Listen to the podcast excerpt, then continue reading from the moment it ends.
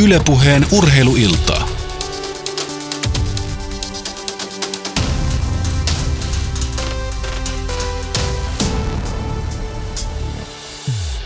Mitä erinomaisinta keskiviikkoiltaa Helsingin Pasilasta Yle Puheen urheilustudiosta ja kun ulos täältä katselee, niin kesä kevätpäivä on kauneimmillaan viileää on, mutta komeaa on ja valoisaa se pitää mielen virkeänä ja Valoisa ja mielenkiintoinen on tämän illan aihe. Puhutaan nimittäin formuloista, päällimmäisenä tietysti Formula 1 ja sen MM-sarjasta ja kaikkea, mitä siihen liittyy menneestä, tulevasta taloudesta. Meillä on erinomainen vierasjoukko tulossa puhelimitse mukaan ja studiojoukkueena tänään yleurheilun asiantuntija Jukka Mild. Hienoa, että olet paikalla. Kiitos, kiva kun sain tulla. Ja äh, siitä logistiikasta ja kaikesta ajattelusta, mitä liittyy pöytään ja kaikkeen muuhun pitää huolta Jussi Putkonen totuttuun tapaan. Ja meillä on Jussi tietysti myös koko sosiaalinen media käytössä. Kyllä. Yle.fi kautta puhe siltä shoutboxiin, heittäkää kommentteja, kysymyksiä. Sekä Twitteriä seurataan. Hashtagillä urheiluilta ja Yle Puhe, niin meikäläinen lukee niitä sitten täällä. Jussi on mukana tiiviisti lähetyksessä. Sanois muuten Jussi alkuun, mikä sun suhde formuloihin on? Kyllä silloin, kun se oli vielä vapaa katseltavissa, niin katselin enemmän, mutta äh, nyt aina niitä jälkilähetyksiä tulee katsottua, vaikka tulokset ovat selvellä, niin äh, kyllä niissä on se oma jännitys. Varsinkin lähtö on, se on, se on mahtava hetki ja loppu, loppukliimaksit yleensä eivät ole niin mahtavia, mutta kyllä lähdössä on semmoista tiettyä, tiettyä kutinaa. Tota samaa kysymystä ei Jukka Millinen millään tohdi kysyä, että seuraatko kuinka läheltä, mutta sen voi kysyä sulta, että, että mikä on se tarina sen takana, että nyt olet täällä studiossa, muuta kuin se, että soitin. tota, no se on aika pitkä tarina, että miten mä oon päätynyt yleensäkin ehkä tännekin sitten loppukädessä tuon Formula 1 maailman kautta. Että mä oon niin kuin oikeastaan itse syntynyt, syntynyt tota – moottoriurheilu isäni ajo kilpaa veneellä ja suunnitteli veneitä ja, ja sieltä siirryin sitten pikkuhiljaa myöskin niin kuin autopuolelle. On ollut kartturina rallissa ja, ja, ja menty sitten siitä eteenpäin ja sitten tällä hetkellä Suomen mainosmaailmassa yksi vaikutusvaltaisimmista kavereista, Tomi Salomaa-niminen kaveri, niin hän rupesi rakentamaan itselleen uraa aikoinaan kansainvälisesti ja rupesin tiedottamaan hänelle ja sitä kautta eksyin sitten median puolelle ja, ja sitten sieltä mediatyön kautta niin sitten Mika Salon manageriksi ja sitten sieltä Niko Roosbergin manageriksi. Ja, ja sitten sen jälkeen toimin myöskin tuon edesmenneen Aki Hintsan palveluksessa jonkin aikaa tässä kontekstissa. Ja Aki Hintsa taas on formulapiireissä äärimmäisen arvostettu ja, ja sen esimerkiksi maailmanmestari Lewis Hamiltonin Hamiltonista näki siinä vaiheessa, kun Aki Hintsa menehtyi, että, että kovin läheinen ihminen meni. Joo, Luis ei välttämättä ollut edes ainoa. Hyvin läheinen Akille oli myös Vettel ja, mm. ja hyviä tarinoita siitäkin, kun Vettel oli hyvin periksi antamaton siitä, että kun hänen, hänen piti tavata Aki ja Akin tapaaminen oli kuljettajille, on kuljettajille, oli kuljettajille tosi tärkeä asia, niin Vettel ajoi pitkiä matkoja sille ja, ja soitti yhtäkkiä Akin ovelta, että, että mulla on patongit valmiina tästä kaupasta, että keitä aamukahvit, että mä oon täällä, että hän oli yötä myöten ajanut Akin luokse päästäkseen sparraamaan ja, ja tota, erittäin tärkeä ja, ja aika näkymätön hahmo sitten loppukädessä oli Formula 1 noin niin kuin – vasta siinä loppuvaiheessa tuli niin kuin näkyväksi, koska hän sitten huomasi, että hänellä on muutakin missiota kuin pelkästään McLarenin toiminta. Ja puhumattakaan Mika Häkkisestä ja Afrikan seikkailusta, Nimenomaan. mutta Aki Hintsasta voitaisiin tehdä kahden tunnin iltaa, helposti urheiluilta ja, ja puhua hänen ja, Formula 1 ja muuten, Mut, mutta tota, yritetään pysyä jollakin tavalla agendassa ja kun ajattelee meitä kahta, niin se voi olla vaikeaa. Tässä saattaa tulla rönsyjä, mutta, mutta lähdetään kuitenkin siitä, että – että aika kova on ohjelma, 20 kilpailua on kaiken kaikkiaan ja kun 26 maaliskuuta Australiasta kaikki alkoi, niin 26. marraskuuta Abu Dhabiin ja, ja siinä jokaisena kuukautena ajetaan kilpailuja, että et ei se nyt ihan harrastamiseksi mettoi Formula 1 tänä päivänä noille kuljettajille ja tiimeille. Niin, en tiedä, onko se koskaan edes ollut harrastamista. Sehän on ollut ammatti, ammattilaji periaatteessa lähtökohtaisesti alussa, varsinkin silloin, kun Bernie Ecclestone rupesi tekemään siitä kaupallisesti vielä arvokkaampaa. Mutta on se, se on raskas veto siis. Siitä on paljon keskusteltu, että onko nämä kaudet liian pitkiä. Se tarjoaa merkittävän kaupallisen median, merkittä, yhden maailman suurimman urheilulajin joka tapauksessa. Ja ehkä se vaatii sen, että, että ollaan niin kuin – ajetaan lähes koko vuosi, että saadaan niin kuin eri maidenkin vuoden aikoja mukaan ja, ja eri, eri, eri tota, maanosiakin mukaan. Ja, ja tota, mutta 20 kilpailu on nyt se, missä suurin piirtein ollaan viime vuonna 21, tänä vuonna 20. Kolme on ajettu Australiassa, Kiinassa ja Bahraimissa. Voittajat äh, Sebastian Vettel, Lewis Hamilton, Sebastian Vettel. Onko tämä sarja nyt sitten VHV-sarja? Tota, se näyttää siltä tällä hetkellä, että kilpailu on siirtynyt Mersun sisältä Mersun ulkopuolelle, eli, eli Mersu ja Ferrari taistelee näillä näkymin aika paljon, ja, ja Ferrari on tehnyt niin kuin ihan oikeastaan niin kuin odottamattomankin hypyn siinä. Totta kai heillä on hirveät voimavarat ollut asioita kehittää, mutta nyt on niin kuin selvästi saatu se organisaatio toimimaan, ja, ja paljon on puhuttu kauan aikaa siitä, että kun sieltä Jean Todt aikoinaan lähti pois ja, ja ulkomaalainen ei italialainen johto vaihtui italialaiseksi, niin siitä alkoi pikkasen alamäki – kaikki kunnia näille kaverille, Maurizio Arva Benelle ja Stefano Domenicalille, jotka on vetänyt tallia, mutta, mutta nyt se on saatu jotenkin ryhtyyn ja siinä mä uskon, että, että isoa roolia on, on, on omalta osaltaan näytellyt myös Sebastian Vettel, että näin on saatu tehtyä. Mm. Ensimmäinen kilpailu Australiassa, Vettel, Hamilton, Bottas, Räikkönen toinen, Hamilton, Vettel, Ver, äh, äh, Verstappen. Verstappen todella ja, ja sitten Rikki Ardo, Räikkönen, Bottas, kolmas kilpailu, Fettel, Hamilton, Bottas, Räikkönen, Rikki Ardo, Massa. Et tota, kovin samaa kärkeä kaikissa kilpailuissa, mutta se nyt ei tietysti Formula 1 yllätä. Ei, sitähän kaivataan Formula 1, että siellä olisi enemmän mahdollisuuksia, mutta, mutta kausi alkoi niin kuin selkeästi sillä tavalla, että Ferrari ja Mersu huomattiin olevan tasaväkisiä, eli ne ajoi voitosta – ja, ja Red Bulli on ollut vaisu. Se on viime vuosina ollut vaisu sen takia, että siellä on aikoinaan, siellä vielä, vielä ehkä vaikuttaa se, että moottori toimitukset ja tämmöisten asioiden kanssa viimeiset pari vuotta on mennyt huonosti. Semmoista tehdassopimusta ei varsinaisesti ole, ja, ja, mutta he on hyvinkin siitä niin kuin toipuneet ja nyt sitten Red Bullikin on, on, on osoittanut, että kilpailussa auto toimii edelleen. Ja, ja täytyy aina muistaa kuitenkin, että Formula 1 ja missä tahansa kilpailulajissa, mikä tahansa urheilulaji ja varsinkin varsinkin tämmöinen laji, missä ajetaan tämmöinen aikaajotyyppinen eh, valmistelu, niin vasta se sunnuntai kuitenkin ratkaisee sen koko homman ja, ja, ja silloin se kilpailu on kuitenkin se, mikä muistetaan, että aika, jossa voi tulla hienoja tähdenlentojakin, mutta sitten kilpailussa ratkeaa. Ja nyt Red Bull on päässyt myöskin Ferrarin ja Mersun kantaa kilpailumielessä. Mutta paalupaikka on silti ollut edelleen Mersun heiniä. Joo, se on, se on, Mersu on erittäin hyvä ja, ja Lewis Hamilton on erittäin, erittäin hyvä, että tota, se on niin kuin lähtökohtaisesti se, se on ehkä semmoinen nopeuden mittari ja semmoisen, ehkä se mittaa enemmän, enemmän sitä kuljettajan niin kuin luottamusta siihen autoon. Että jos se menee aikaan hyvin, niin se kyllä menee kisassakin hyvin. Että nyt tosin täytyy sanoa, että viime kilpailussa, missä Valtteri lähti, lähti tota paalulta, niin, niin, niin se ei sitten ihan sanonutkaan se asia, auto ei toiminutkaan sit kilpailussa niin kuin sen piti toimia, mutta, mutta sillä tavalla aikaa on jonkinlainen mittari kyllä. Mm.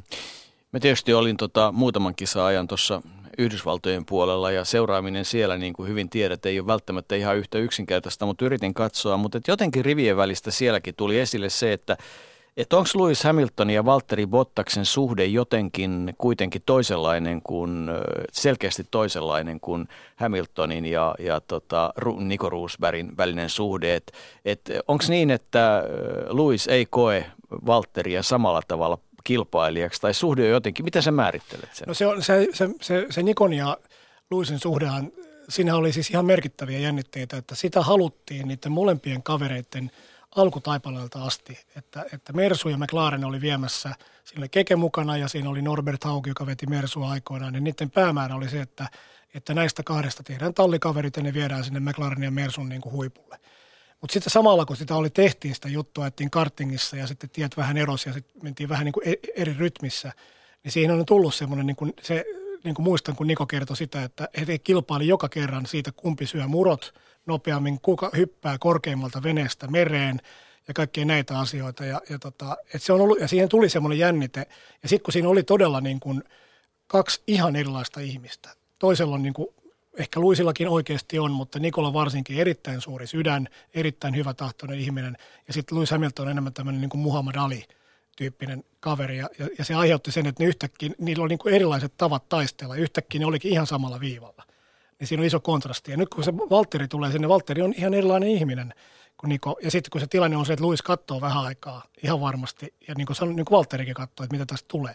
Mutta nyt se on mennyt tähän asti hyvin ja, ja toivon, että menee jatkossakin hyvin. Niin, nyt tietysti mieli, kun miettii sitä, että, että tota, Michael Schumacher, jolle kävi Alppirinteessä niin surkeasti kuin kävi ja, ja, ja toivotaan, toivotaan ihmettä ja toivotaan hänelle kaikkea hyvää, mutta että jos, niin kun, jos Michael Schumacher olisi ollut radalla yhtä aikaa Lewis Hamilton ja Nico Rosbergin kanssa ajamassa sitä Ferraria, jolla hän silloin dominoi, niin sitten siinä vasta olisikin aika lailla säkenöinyt luultavasti, että siinä voiton tahto olisi ollut riittävästi kolmella persoonalla. Että. Niin, se on, jos, ja kyllä se kuuluu niin kuin lajin luonteeseen, että, että todellakin niin kuin kaikki mahdolliset keinot käytetään ja, ja taistellaan. Ja, ja, ja, se, ja se, että, että, että millä tavalla niin kuin kuljettajat suhtaa toisiinsa, niin nyt täytyy aina muistaa, mä oon itse tätä mieltä ja, ja mä toivon, että aika monet on sitä, että se mistä Formula 1 on lähtenyt, niin se on lähtökohtaisesti kuitenkin ollut sitä, että herrasmiehet pukeutuivat vielä suurin piirtein solmioihin, kun ne meni ajamaan kilpaa, ehkä nauttivat lasin champagnea, ehkä vaimon, ehkä tyttöystävän kanssa siinä hienosti ja se on niin kuin herrasmieslaji. Ja, ja idea perustuu kaikissa tuommoisessa, kun sä ajat yli 300 kovaa, niin sun pitää myös miettiä sitä, että sun pitää, sä et voi ajatella ihan kokonaan sitä itseäsi, siinä ajatellaan kaikkia yhtä aikaa. Mutta sitten kun kilpaillaan noin isosta panoksista, noin isosta rahoista ja tämmöisistä, niin silloin se alkaa sitten sitä, että se henkinen, sehän on joka urheilulajissa kehittynyt älyttömästi tämä henkinen niin kuin kilpailuasetelma. Ja Schumacher ehkä on, Schumacher oli semmoinen niin kuin, hän teki sen eri tavalla sen homman, hän, hän, hän vaatimalla vaati sen asemansa itselleen ja se ei välttämättä enää tämän päivän talleille mene edes läpi. Niin, mutta kyllä hänen tapansa ajaa radalla oli tietysti myös aika häikäilemätön. Oli häikäilemätön. voi, mutta se on sitä voiton tahtoa yhtä lailla. Muistan, muistan jossain spaassa, jossa, jossa Kimi Räikkönen ajaa Öruusin läpi sillä lailla, että vastassa on savua ja sumua ja mm. talla pohjassa mennään, että, koska siis vaan mennään, että, että voiton tahto on sellainen. Niin, voiton tahto ja sitten Formula 1, kun ne varsinkin Schumacherin aikanakin autot kehitty pikkuhiljaa siihen suuntaan, että, että on vaikea ohittaa, niin siis jokainen kohta, jonka sä voit hyödyntää, mitä Max Verstappen on nyt opettanut tässä viime aikoina, varmasti niin kuin opettanut myös kokeneempia kuljettajia siinä, että nyt on vaan käytettävä jokainen tilanne, kun on mahdollista. Ja välillä se näyttää härskiltä ja välillä ei. Mutta nyt tähän, tähän vuoteen, verrattuna viime vuoteen aikaisempiin vuosiin, niin nythän tuomaristo niin kuin sallii enemmän sitä, että, että se kynnys saada rangaistus siitä, että pikkasen osuu, on, on paljon korkeampi. Ja, ja, ja se on niin kuin hyvä asia, että nyt saadaan vähän niin kuin, saadaan sitäkin jännitystä enemmän, että, että, että jos tilanne on niin kuin tällä hetkellä sääntöjen mukaan, että autot on leventynyt, jo, molemmat autot 20 senttiä, niin kaksi autoa menee rinnakkain, molemmat on 20 senttiä leveämpiä, rata on siis 40 senttiä kapeampi. Ja, ja se on kapea jo muuten. Ja se on kapea muuten. Siis jotkut radathan on leveämpiä, mutta sitten on edelleen mm, niitä kapeita. Mutta leveätkin radat on kapeita. Joo, kyllä, noilla, noilla, vauhdilla, mm. joo, noilla vauhdilla. Nimenomaan se, että, että, että siinä ruvetaan, että otetaan ne kaikki ne tilanteet mm. hanskaa, missä vaan voidaan se, se ottaa se, se sijoitus ja, ja, ja päästä eteenpäin ja, ja, ja, tota, ja silloin sun pitää olla välillä myöskin härski ja sun pitää niin kuin näyttää, että täältä mä tuun ja että me pois mun edestä. Mutta toi, minkä sanoit alussa, että kyse on niin kuin tietyllä tavalla eikä vain tietyllä tavalla on niin kuin sillä lailla herrasmieslajista, että, että se tavallaan se kuljettajien keskenäinen kunnioitus ja kunnioitus sitä lajia kohtaan ja kunnioitus sitä kohtaan, että jos tämä ruvetaan kavereita ajamaan ulos radalta ja, ja tappamaan niitä sillä tavalla, niin kuka sitä lajia enää sen jälkeen seuraa, että se pitää ymmärtää, että, että kaikissa lajeissa puhutaan sen lajin kunnioittamisesta ja että sillä lailla Formula 1-kuljettajat ei ole samanlaisia gladiaattoreita, joiden ainoana tapana on niin kuin tappaa kaveri, vaan se pitää ei, voittaa. Ei, joo, ei, ei, se, se on jopa härski ajatuskin, että, että jotain tehty, mutta se on, se on veristä, se on veristä, niin kuin, niin kuin veristä taistelua se Mutta niiden sääntöjen, itse luotujen mut, sääntöjen mukaan. Joo, mutta koskaan ei kukaan saa lähteä niin kuin turvallisuuden, turvallisuuden joo, niin kuin, kustannuksella tekemään mitään ratkaisuja. Ja semmoisia kuljettajia on nähty. Ja se, se ei välttämättä joudu siitä, että ne on niin kuin härskeä tai muuta, ne on ajattelemattomia. Joo, ja se on vaarallista ja, ja sen takia, mutta kyllä tietysti ryhmä pistää sitten aika nopeasti varmaan kuriin, että, että kuljettajat kuitenkin keskustelee varmasti enemmän kuin kuvitellaan. Joo, siis kuljettajat keskustelee tarvittaessa, aika, siis loppukädessä aika vähän, mutta ne kokoontuu joka perjantai. Niin, mutta tarvittaessa sanotaan kovaa. Ilman, joo, ja nimenomaan, mutta joka perjantai – ennen kilpailua pidetään kuljettajien kokous ja silloin käydään nämä kaikki asiat läpi ja siellä jotkut nostaa sitten, sitten kättä pystyä ja sanoo, että me halutaan tämä selvittää. Mutta käydään aika, aika lailla sitten niin kuin, kyllä tota kulissien takana. Mutta. No Kimi Räikkösellä on nopein kierros, muuten nopeimmat kierrokset on, on Australiasta Lewis Hamiltonilla ja et toisin sanoen Ferrarilla on, on sitä nopeutta ja Kimilläkin mm. on sitä nopeutta, mutta et, että voisi kuvitella, että Kimiä, joka on oman luonteisensa kaveri ja, ja niin kuin voiton tahtoinen ja tietää tarkalleen mitä haluaa ja tahtoo, niin, niin kyllähän te tällä hetkellä sapettaa. Ja se on ihan varma asia. Eihän se Kimiltä hyvin usein, joka on niin kuin, kuulostaa vielä typerältä kysyä, että onko sun motivaatio ajaa, niin kyllähän nyt on ihan selvä asia, että, että motivaatio syitä löytyy ihan merkittävästi ja hän ei olisi palannut Formula 1, jos ei hän halusi ajaa. Hän, hän lähti niin kuin pois ja totesi, että tämä on nähty ja muistan monta tilannetta itsekin silloin aikoinaan kisoissa, niin Kimi sanoi monta kertaa, että en mä kauaa olla.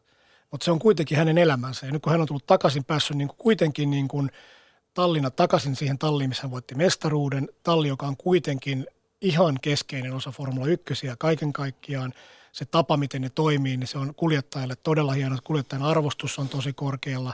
Ja hänellä on kaikki niin kuin puitteet tehdä hyvää suoritusta. Ja nyt kun auto on saatu niin kuin vielä paremmaksi, organisaatio paremmaksi, niin, niin se eläke vaan kasvaa. Ja sitä vasten sitten, kun ne epäonnistumisia tulee, mistä se sitten johtuukaan, niin, niin totta kai sitä sapettaa. Se on ihan selvä asia. Niin ja kyllä se, kyllä niin kuin kyllä kaikessa urheilussa ja kulttuurissa niin traditiolla on merkitystä, että ei sitä voi olla, voi olla aistimatta sitä Maranellon tunnelmaa, sitä, sitä äh, kannattajien eli yleisnimi kannattajalle Tifoso, joka mm. sitten on ikään kuin siirretty Ferrariin, mutta joka tapauksessa niin, niin ei niiden tunnelmaa, ei sitä italialaisen lehdistön, maailman lehdistön, ei sitä punaista väriä, että et kyllähän se vaikuttaa ihmiseen, eihän se, Mä luulen, että jokainen, joka autourheilusta on jollain tavalla kiinnostunut, kun Ferrari tulee viereen, niin sitä aina katsoo vähän näin. Niin se vaan menee. Joo, ja se, ja se on, autourheilussa on se, joka on niin autourheilun markkinoinnin ongelmakin. Jos velataan vaikka nyt ihan jalkapalloon tai mihin muun joukkuelajeihin, niin, niin tota, joukkueita kannatetaan paljon ja sitten sulla on niitä joukkueyksilöitä ja ne, t- tässä kuitenkin kannatetaan aika paljon henkilöä, mutta Ferrari on ainoa talli, joka on Italian maajoukkue, siis vaikka se ei käytännössä ole jos ajatellaan, että Ferrarilla tehtiin, muistaakseni Torinon talviolympialaisten avajaisessa tehtiin niin kuin näytösajo siellä, joka on niin kuin, vaikka mm. Formula 1 kuuluu omalla tavallaan myöskin olympiakomitean alle, mutta, mutta että et tuodaan niin kuin esille, että se on niin, niin ylpeys, ylpeyden aihe italialaiselle, niin siinä on se kansallis intohimo ja kaikki nämä mukana. Ja puhumattakaan siitä, miten hieno itselläni on ollut etuoikeus tehdä töitä Tallin kanssa. Ja mä tiedän, se, se, mä en ikinä unohda sitä. Enkä mä ikinä, kaikki ne ihmiset, joihin mä tutustuin silloin, niin on edelleen niin kuin, siinä on joku outo, outo semmoinen juttu, mitä Just. Ferrarissa on. Niin kuin puhuit tuosta Ferrarista ja Jouko hyvin sanot, että monesti Formula 1 ja Ferrarin väliin laitetaan yhtäsuurusmerkki. No miten muut tallit niin kuin tietyllä tavalla hyväksyy sen, että se Ferrari on niin voimakas se – brändi. Kuitenkin McLaren, Mercedes, isoja, isoja talleja nekin, niin, ja ne ei kuitenkaan siinä brändissä pääse, niin kuin ei lähellekään. Eikä tule ikinä pääsemäänkään, että siinä saat ihan oikeassa. Ja, et, et tallien pitää, siis onhan monta kertaa, kun näitä on tehty näitä Concord-sopimuksia ja Fian kanssa pitkiä sopimuksia, kun muistetaan tämmöisiä vanhoja johtajia kuin Max Mosley ja, ja nyt, ja, ja nyt Jean, Jean Todt ja, ja, ja kumppanit ja tehdään niin kuin, ikään kuin sitä tulojakoa, niin Ferrari on jollain tavalla pystynyt aina osoittamaan sen, että, että, tota, että he on niin kuin arvokkaampia kuin muut. Ja se on, kyllä mä uskon siihen, että jos sä menet mihin tahansa Formula 1-kilpailun maailmassa, niin, niin tota, aikoinaan kun Alonso oli todella kovassa huudossa Renault-aikoina, niin silloin hänen niin kuin kotiseutunsa se sininen väri, väritti Barcelonan radan, mutta muuten kaikki radat on punaisia. Mm. Ja nykypäivänä se on edelleen niin, että se on, että se, se on niin, se herättää semmoisia intohimoja se Ferrari kaiken kaikkiaan, koska jos ajatellaan ihan vaikka, vaikka naisyleisöä, niin se on niin kuin, se, se koskettaa jopa heitä enemmän kuin mikä tahansa. Niin, esimerkiksi Japanissa, jos ajattelet, niin sehän on ihan hurjaa se, se niin kuin on. into.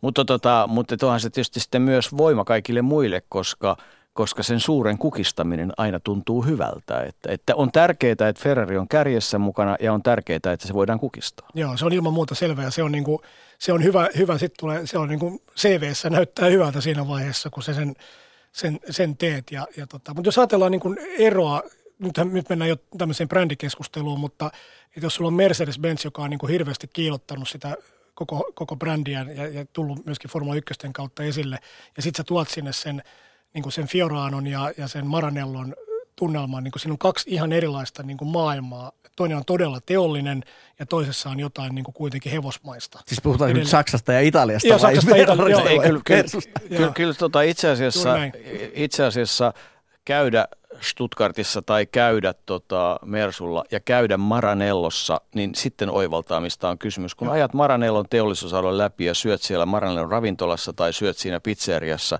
tai käyt Ferrarin ravintolassa ja kuuntelet kirkonkellojen soittoa voiton jälkeen sunnuntai-aamuna Maranellossa, niin, niin, niin se, on, se, se, se, on, se, on, se on niin pittoreski tunnelma. Ja tämä on yksi ihan keskeinen asia Formula 1. Nyt kun Formula 1 on isossa murroksessa Bernie Ecclestonein jälkeen, niin tämä on iso asia, että nämä traditiot ja semmoiset, että on lähdetty niin kuin mistä ne moottoriurheilun juuret tulee, niin niitä ei saisi kadottaa. Ei missään, että kun maailma muuttuu niin paljon, niin ihan samalla Formula 1 on kamppailee tämän muutoksen kanssa, niin, niin Ferrari on yksi semmoinen niin kuin tärkeä osa, että pysytään. Se on kuitenkin niin kuin vaatimaton kyllä lainausmerkeissä, mistä Hyvin se on tullut. Vaatimaton. Koko se tarina on hieno, se keskittyy yhteen ihmiseen ja se henkilöityy yhteen ihmiseen. Että nämä asiat kuuluu joka tapauksessa mun mielestä yleisesti ottaa muutenkin urheiluun, mutta Formula 1 on tärkeää. McLaren, vaikka hän on Ron Dennis, joka nyt kuitenkin syrjäytettiin ja, ja, ja hän oli sama haave, että hän rakentaa niin kuin Ferrarin kaltaisen auton. Hän onnistui siinä, eikö niin siis tarkoitan katuauton – ja, ja, ja kaksi, vai, niin kuin Ferrarihan määrittelee niin, että me teemme vain kaksi ovisia urheiluautoja kadulle, ja McLaren on tehnyt sen saman. Mutta ei sitä pysty millään tässä näiden vuosien saatossa, mitä on jäljellä ikään kuin maailmassa, niin ei sitä pysty saavuttamaan. Mm. Jos mennään kuitenkin sitten ihan tuonne huippuurheilun puolelle takaisin, niin, niin nythän tälle kaudelle säännöt muuttuu aika, ta- tai autot muuttuu aika mm. tavalla. Ehkä, ehkä niin kuin isoin muutos pitkään, pitkään, pitkään aikaan, niin – mitä tämä muutos on tuonut nyt kilpailuun? Onko se mennyt sillä lailla, kun kuvittelit? No se on, se on mennyt sillä tavalla, kun mä kuvittelin sen, minkä mä nyt pystyn aistimaan niitä kuljettajista. Että kuljettaja, jos puhutaan niin kuin bisnesmaailmassa puhutaan asiakaskokemuksesta, niin kuljettajakokemus unohtuu autojen kehittämisessä. Että kuljettajille ei ole oikeasti enää hauskaa ajaa niitä autoja. Ja se on yksi syy, miksi lähdettiin menemään tähän, että kuljettajilta myös samalla ruvetaan vaatimaan enemmän, koska sitä ne haluaa. Ne haluaa viedä sen niin kuin ihan äärimmilleen ja tuntea ajavansa niin kuin hiukan enemmän vaarassa. Ja sen näkee noista kuljettajista, että nauttii. Kun katsoo ihan televisiokuvista ja, ja, ja, ja, tota, ja koko niiden auton olemuksista, niin näkee, että ne menee kaarteessa niin kuin merkittävästi kovempaa. Tosin nyt ei mennä ihan hirveitä nopeuksia lisää tai parane niin kuin historiaa, kun katsotaan, mutta kuitenkin viime vuoteen verrattuna ajetaan lähes neljä sekuntia nopeampi kierrosaikoa, niin se tulee kaarteesta se, se vauhti ja, ja sen täytyy olla mielekkäämpää ajaa. Ja, ja, tota, ja sitä kautta sitten ne taas ne kilpailutkin on tullut. Mutta nyt vielä odotetaan sitä, kun, joka on spekulaation aihe, on se, että onnistuuko sittenkään se ohittaminen niin kuin sen piti onnistua, koska autojen aerodynamiikka on kehittynyt niin paljon. Niin, siis toisaalta sieltä, sieltä auton takaa on niin pahuksen vaikea lähteä liikkeelle. Tota, toisaalta sitten, nythän on, sitten, nyt on ajettu tavallaan niin kuin, no okei Australia on aina Australia, se on kauden avauskisa, mutta sitten kahdella hyvin niin kuin tavallaan tietyllä tavalla omanlaisella ja modernilla radalla. Et nyt, mm. nyt sitten ruvetaan tulemaan, no Shotsi kuuluu myös samaan sarjaan tietyllä tavalla, mutta sitten nämä perinteiset, kun tullaan kun tullaan Barcelona, jossa paljon on testattu, kun mennään Monaco, joka on ihan oma kokonaisuutensa, niin kyllähän tässä kaudessa on vielä niin kuin arvaamattomia tekijöitä ihan valtavasti, valtavasti jäljellä, joita me ei niin kuin osata näiden kilpailujen osalta vielä ollenkaan pohtia. Joo, ja ilman muuta se kuuluukin nyt. Sen takia tämmöiset äh, niin kuin sääntöjen muutosten jälkeiset kaudet on aina mielenkiintoisia, kun ei tiedetä, miten se lähtee menemään. Mutta totuus on kuitenkin se, että nämä kärkitallit pysyy kärkitalleina ja sitten miten, se, miten niiden keskeinen kamppailu sitten tiivistyy näiden sääntömuutosten takia ja, ja, ja ratojen ominaisuuksien muuttuessa, niin se on just se tilanne. Että kyllähän tämä nyt on jo näyttänyt sen, että, että Mersulla oli, että Walterin kilpailuhan meni viime kilpailussa siihen, että yhtäkkiä huomattiin, että me ei osatakaan säätää niitä takarenkaita, tai takarenkaita käyttää tai auto ei käytä renkaita oikein tai mikä se tapa onkaan sanoa. Talli otti sen niin, että, että säädettiin väärät, väärät paineet ja varmasti siitä olikin kiinni, mutta nyt näyttää se siltä, että, että aikoinaan äh, Williamsin tota, toinen perustaja Patrick Head opetti mulle aikoinaan, että, että auto pitää aina rakentaa renkaiden ympärille eikä renkaita auton ympärille. Ja, ja, tota, ja se on niin kuin se tilanne, että Ferrari näyttää onnistuneen tässä asiassa. Ja mä oon heittänyt mielessäni vitsin sen, että kun Pirelli on niin kuin lähtökohtaisesti italialainen, italialainen rengasmerkki, niin olisiko siinä nyt jonkinlainen tiiviimpi kontakti sitten sinne ollut, mutta tämä nyt on vitsi. Se voi olla, mutta mä taas mietin sitä asiaa niin, kuin niin päin, että kun ajattelet historiaa taaksepäin, niin silloin kun oli esimerkiksi kaksi rengasmerkkiä, kun oli Michelin ja Bridgestone, mm. niin Ferrari on niin kuin vuosien saatossa hakenut kokemusta Bridgestoneilta, Micheliniltä ja Pirelliltä, että tavallaan niin kuin jotenkin rakentaa auto renkaan ympärille on olisi niin kuin, siitä on hirveän paljon enemmän historian kokemusta kuin sitten taas talleilla, jotka esimerkiksi pysynyt yhdessä merkissä kaiken aikaa. Tulee vaan mieleen, että niin kuin voi no, olla. Kyllä siis jos ajatellaan että huipputalleja, niin kaikki on ihan sama tilanne. Ei, ei, ei, ne ole niin kuin, ei se ole siitä kiinni, mutta nyt se on vaan siinä, että kun sä rakennat sen auton, se autohan on yksi konsepti. Ja sitten kun se konsepti toimii kokonaisuutena, niin silloin se kanssa se näyttää siltä, että Ferrari on onnistunut. Samaan aikaan he on saanut lisää tehoa moottorista. Ymmärtääkseni vielä ovat joitakin kymmeniä hevosvoimia jäljessä, mutta hyvin lähellä – ja nyt on enemmän kysymys siitä, että miten he käyttävät sitä sähkömoottoria ja polttomoottoria ja näiden kaikkien yhdistelmä ja, ja sitten vielä auton ajettavuus. Niin ja sitten se, että mitä, tota, miten se polttoaineen kulutus, että, että miten se riittää. Että siis sehän on yksi kysymys vielä, että kyllä sieltä tehoja vielä saataisiin, mutta sitten taitaa loppua löpökestä.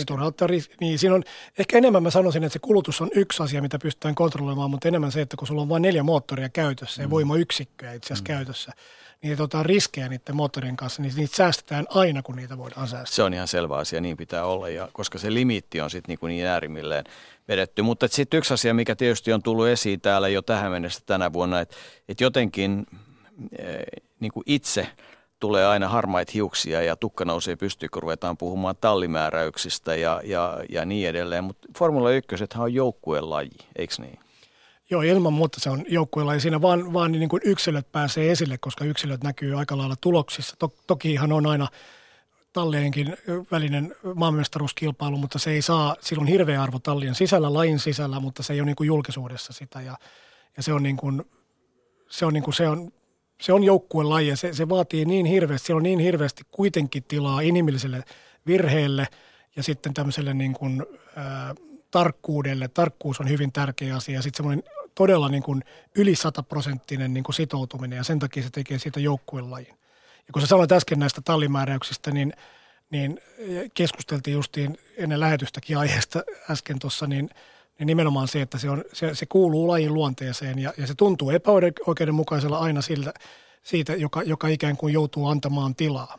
Ja tämä on ehkä eniten arpia ja, ja kaikki vertaa näitä tilanteita mun mielestä nykyään siihen, että kun Schumacher oli tehnyt selväksi, että hän on ykkönen ja Jean Todt oli lähtenyt mukaan Ferrarilla siihen aikoinaan, niin se näkyy niin selvästi se, että kun Rubens Barrichello oli niin kuin, jäi, joutui antamaan. Jopa viimeisellä kierroksella hidasti. Monta kertaa niin. ja se oli niin selkeää, niin siinä on aina semmoinen arpi, että nytkö tässä käy näin. Vaan siinä esimerkiksi Walterin tilanteessa, missä hän joutui nyt viimeksi antamaan tilaa, tilaa tota, Hamiltonin tilanne on selvä, että, että Valtterin mm. se auto ei vaan toiminut ja oli paljon helpompi, parempi se, että Hamilton menee edelle. Mutta toki niin. se kuljettaja harmittaa, mutta jos se auto toimii, niin hän tietää, että hän ei pärjäisi kuitenkaan. Mutta kuljettajien täytyy ymmärtää se aina, se että, on. että on joukkueen laji. Että ensimmäinen asia on se, että meidän tiimi saa mahdollisesti parhaan tuloksen ja sitten sen jälkeen vasta katsotaan sitä, sitä yksilöä. Näin se vaan pitää mennä ja se pitää hyväksyä, se on osa sitä lajia. Kyllä, ja se on, ja, ja se on näin, että, että, että, tota, että talli talli kyllä katsoo sen asian niin kuin omalta kannaltaan ja niiden kuljettajien pitää hyväksyä. Mutta sitten kyllä mä niin kuin kaipaan sitä, että on olemassa, ole, historia näyttää niitä tilanteita, missä kuljettaja tietää olevansa oikeassa ja pitää kiinni siitä senkin uhalla, että häneltä jää vaikka palkintorahat saamatta tai mikä se onkaan se sanktio, ei semmoisia ole, mutta se on mahdollista, että joku sanktio tulee – että jonkinlainen uhmaus, jos uskoo itseensä, mutta sitten kun katsoo isoa kuvaa, niin, niin tässä täytyy kuitenkin täytyy muistaa, että on kysymyksessä 20 kilpailun sarja. Niin sun pitää katsoa isoa kuvaa, mutta yhdenkin pisteen menettäminen, niin kuin Valtterin spinnaus esimerkiksi mm. siellä edellisessä kilpailussa, niin se voi olla ihan ratkaiseva kauden loppuvaiheessa. Niinhän se on. Nyt otetaan mukaan AKK on lajipäällikkö Pekka Säynenvirta. Me ollaan innostuneita Jukan kanssa. Oot siellä jo minuutin verran odottanut, mutta varmaan annat sen meille anteeksi. Miltä näyttää Formula 1 kausi kolmen kisan jälkeen sun silmin? No täytyy sanoa, että äh, mielenkiintoiselta, että asetelmathan on tietysti aivan huikeita, että meillä on, meillä on tota, tota, kaksi suomalaista kuskia, voi sanoa nyt rehellisesti, että kahdesta kovimmasta tallista tällä hetkellä, että tota, et asetelmahan on ihan niin kuin mahtava, mutta tota, se mitä nyt on tapahtunut ja, ja mitä tuossa nyt tavallaan sivukorvalla jo kuuntelinkin, niin tota, se on, se on raakaa peliä, se on raakaa peliä. Tota, mä nyt tuossa voin heittää semmoisen pienen lainauksen, että se on ihan sama, että, että mennään sitten ihan puhtaaseen joukkueurheiluun johonkin lätkään tai fudikseen, niin se on tärkeää, että se joukkue voittaa, vaikkakin ne yksilöt haluaisi niin kuin sen tuloksen, ne haluaisi olla maalipörssin kärjessä, ne haluaisi olla jotain, mutta kyllä siinä niin kuin tiimityötä tehdään kaikessa aina. Meillä täällä studiossa on todella yleurheilun Formula 1-asiantuntija Jukka Mild, Jussi Putkonen ja Jouko Vuolle ja langan päässä on siis AKK-lajipäällikkö Pekka Säynenvirta. kuinka läheltä jaksat, pystyt, voit seurata Formula 1 kautta? Kaikki kilpailut paikan päällä, kuinka paljon ehdit käydä? Itse asiassa varmaan tämä kausi esimerkiksi semmoinen, että toivomus nyt tietysti olisi olla paikan päällä, mutta tota, uskoisin, uskoisin, että omat lajit tavallaan sit kotimaassa, eli, eli ruohonjuuritaso ja siellä mistä ponnistetaan, eli junior karting ja muuta vastaavaa, niin ne on, ne on tavallaan lajipäällikölle taas sit huomattavasti tärkeämpiä asioita kuin sitten se, että pääsis nauttimaan siitä käsittämättömän hienosta atmosfääristä, missä niin kuin valmiit urheilijat sitten touhua. Että tota, valitettavasti tälläkin kaudella varmaan jää niin kuin nollaan osakilpailuun. Että.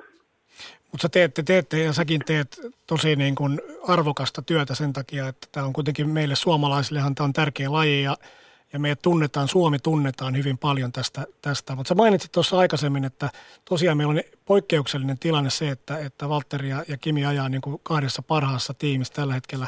Mutta miltä se nyt näyttää sun kantista, että, että miten Suomen niin kuin, tilanne kuljettajien osalta niin kuin tulevaisuuteen katsoen niin näyttää tällä hetkellä?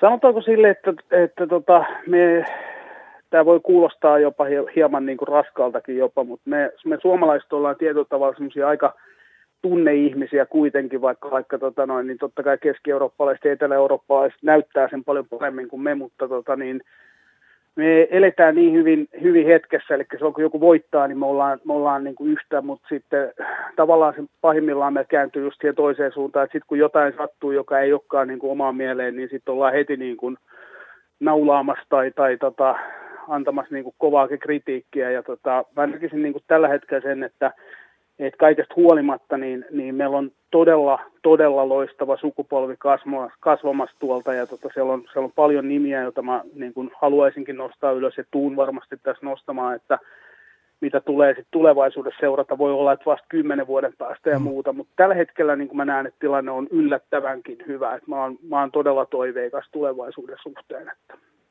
Niin tämä kartingan on niin kuin ihan älyttömän kova juttu ja, ja, ja kun ajatellaan sitä, että kuinka monta Formula 1-kuljettajaa, jotka on ollut, tuossa Jukan kanssa naurettiin, että itse asiassa kaikki ne kuskit, jotka viime aikoina on tullut, niin ne on myös päässyt Formula 1 palkintopallille, niin kyllä niillä kaikilla on niin kuin kova karting-tausta käytännössä. Et, et onhan se aika huima juttu, että et, et, että mistä se lähtee liikkeelle.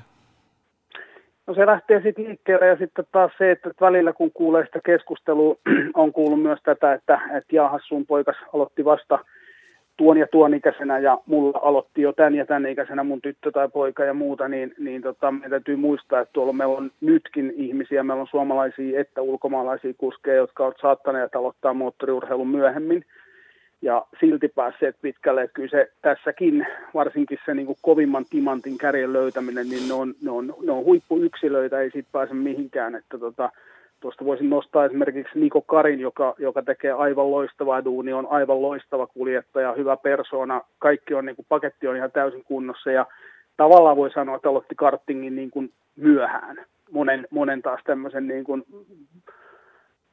puritistin mielestä, mutta tota noin, niin, niin, niin ei se, se, ei aina sitä kato, mutta tota, kyllä se nimenomaan se kova karting tausta, niin kyllä se, se varmasti valmentaa sitten tota, tulevaisuuden koitoksiin. Että.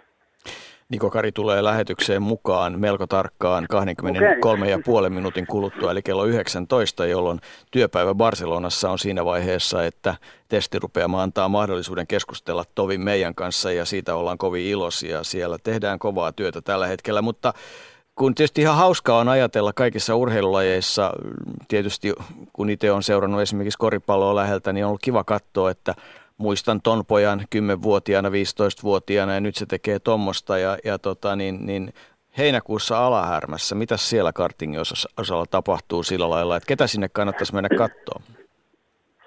No siellä on siis, siellä on paljon kovia nimiä, eli siinä on, siellä on tota noin niin, meillä on, meillä on pirun hyvä kattaus nyt tavallaan Seiko FIA-porukkaa, eli meillä puhutaan nyt OK Junior, OK luokista – Academy Trophya, joka on tämmöinen Seikoon, Seikoon oma, oma tavallaan niin kuin, mm, stipendisarja niin sanoakseni, niin tota, siinä ajetaan myös OK Juniorissa ja siellä on kova kattaus suomalaisia, että tota, mä oikeastaan niin kuin, mä luulen, että loppulähetys menisi, että mä luettelen sinne, että kannattaa lähteä seuraamaan, että, että tulee ole aivan järjettömän hieno tapahtuma. Se atmosfääri on hieno, siinä on huvipuisto, siinä on siis se on, se on jotenkin se on niin poikkeuksellinen paikka, että ne, jotka niin kuin keski-eurooppalaisetkin tiet tajuu, että mihin ollaan taas menossa, niin tota, on, on ihan fiiliksissä. Että...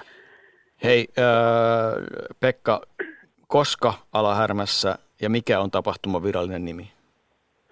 Eli se on ihan kartingin EMn osakilpailu. Niin. Eli se on, se on Flying Fin 100 Race, eli ollaan nimetty tämä kilpailu, saatiin itse asiassa Fian, Fian, tota, Fian puheenjohtaja Jean Todilta oikein siunaus tähän hommaan myöskin, myöskin siihen, eli meillähän on, nyt mennään ehkä vähän tästä formulasta sivuja ja muuta, mutta tosiaan tämä Flying Fin 100, 100 hanke, jossa me hankitaan tota, noin Suomen juhlavuoden kunniaksi yhteistyökumppaneiden avulla 100 junior karting autoa seurojen käyttöön ja me päätettiin, että tämä Suomen osakilpailu nimetään tällä kyseisellä nimellä. Ja se tosiaan tunnetaan nyt nimellä sitten Flying Fin 100 Race Alahärmä ja tota, se on, se on, tota, se on viikko ennen viikkoa ennen tota Nesterallin koitoksia, eli se on heinäkuu sitten 22. ja 23.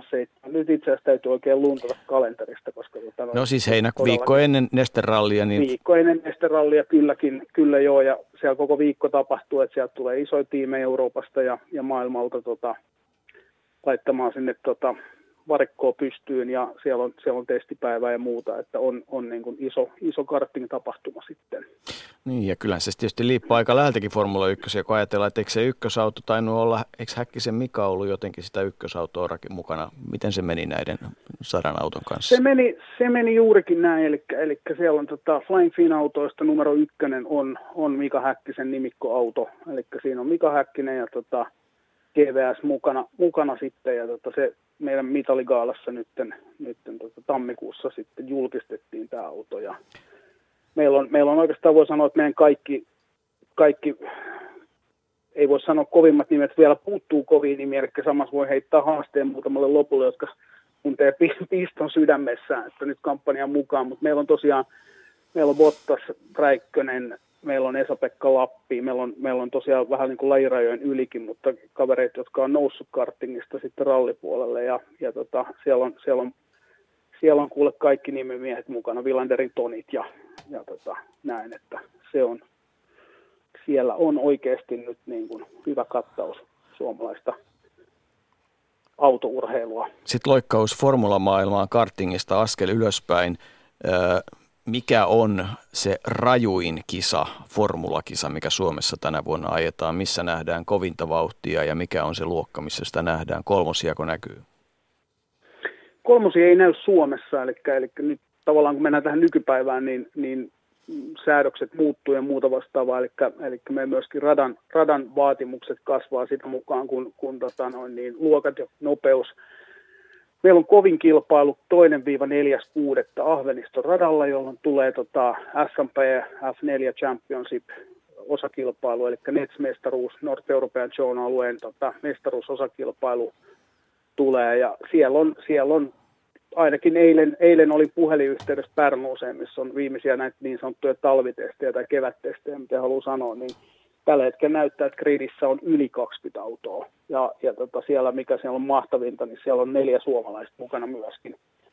Ja tota, se, on, se on kova juttu, että suosittelen lämpimästi, että on, on menoa ja meininkiä, että on, on hieno luokka, on todella upea luokka. Ja Ahvenistoratana vielä, kun on semmoinen jänskä kun on, niin tota, siellä, siellä, saa, poja, siellä pojat saa ajaa ihan tosissaan. Se on, se on nimenomaan näin, mutta kaikkein parasta on se, että mä oon nyt jokaisena, jokaisena kertana, kun Formula 4 on vierailu Ahvenistolla, että itse asiassa koko, koko hommahan lähti, koko homma lähti 2015 Koiranen GP pyörittämänä ja pyörittää edelleenkin sitä niin kuin single operator asemassa ja tota, se lähti Ahvenistosta 2015 ja se oli makeet nähdä, kun 15-vuotiaat kundit, kun ne ensimmäistä kertaa on vetänyt sen radan ympäri ja tulee takaisin tota pitlaneille ja muuta ja vetää visiri ylös tai kypärän pois, niin ilmeet oli kyllä silleen, että muuri jes, mikä rata.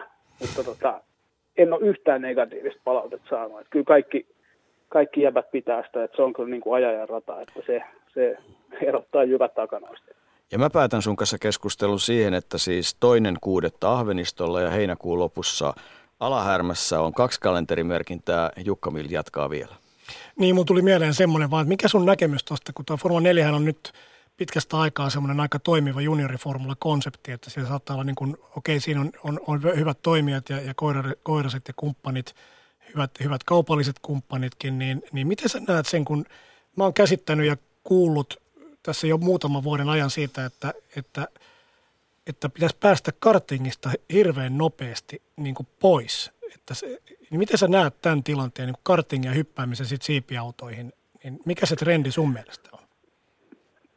Se on, voi olla, että, tota, että, että joku, ja varmasti onkin eri mieltä, mutta mä näen tässä vähän niin kuin oman, oman niin kuin perspektiivin kautta kaksi koulukuntaa. Että siellä on ne, jotka on niin kuin tavallaan aina kärsimättömiä, että on se tekeminen mitä tahansa, niin koetaan, että, että mulle nyt heti, heti ja kaikki. Ja, ja, tota, ja se on se toinen ääripää ja toinen on sitten se, että, että, että mietitään, että pitäisikö ajaa vielä vuosi tai, tai pitäisikö siirtyä johonkin pikkusen kovempaan karting-luokkaan tai jotain ja sitten vasta miettii.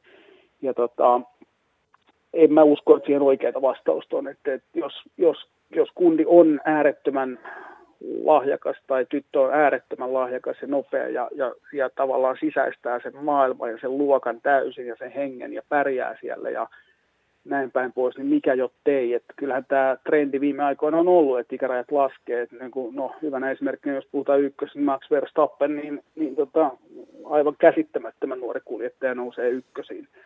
Että kyllähän tämä nykymaailma on mennyt siihen, että et, et nuoremmat ja nuoremmat lähtee nopeammin ja nopeammin eteenpäin. Mutta tota, siinä kyllä mä, mä näen ehkä, että siinä on sen ympäröivän porukan, sen tiimin, niiden vanhempien huoltajien, kaikkien niin kuin ehkä yhdessä mietittävä aina sitä, että mikä on se juttu, mikä on järkevää, mikä on sen yksilön kannalta sitten se paras ratkaisu.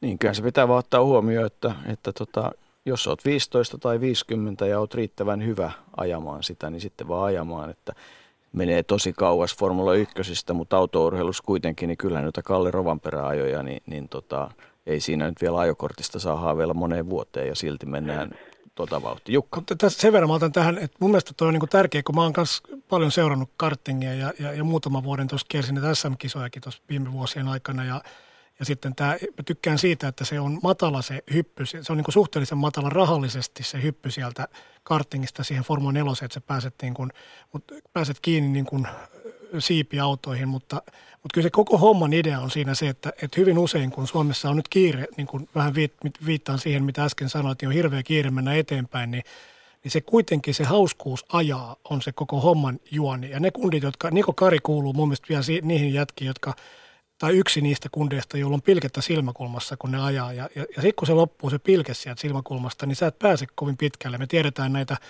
näitä tota, katsotaan miten esimerkiksi Lance Trolli nyt pärjää tuossa, ja sehän on mennyt tähän asti, mutta on, on, on näitä niin sanottuja robottikuljettajia, jotka hirveällä niin kuin, ihan vaan niin kuin väkisin, ehkä vastoin sydäntäkin viedään eteenpäin, ja se ei saisi kadota niin kuin autourheilusta, ja sen takia se karting on semmoinen, johon voi hypätä koska vaan, ja periaatteessa niin kuin Jykä on mun mielestä Järvilehdon Jykä, joka nyt ajaa kuitenkin, eikö se SM-sarja, eikö se ole niin?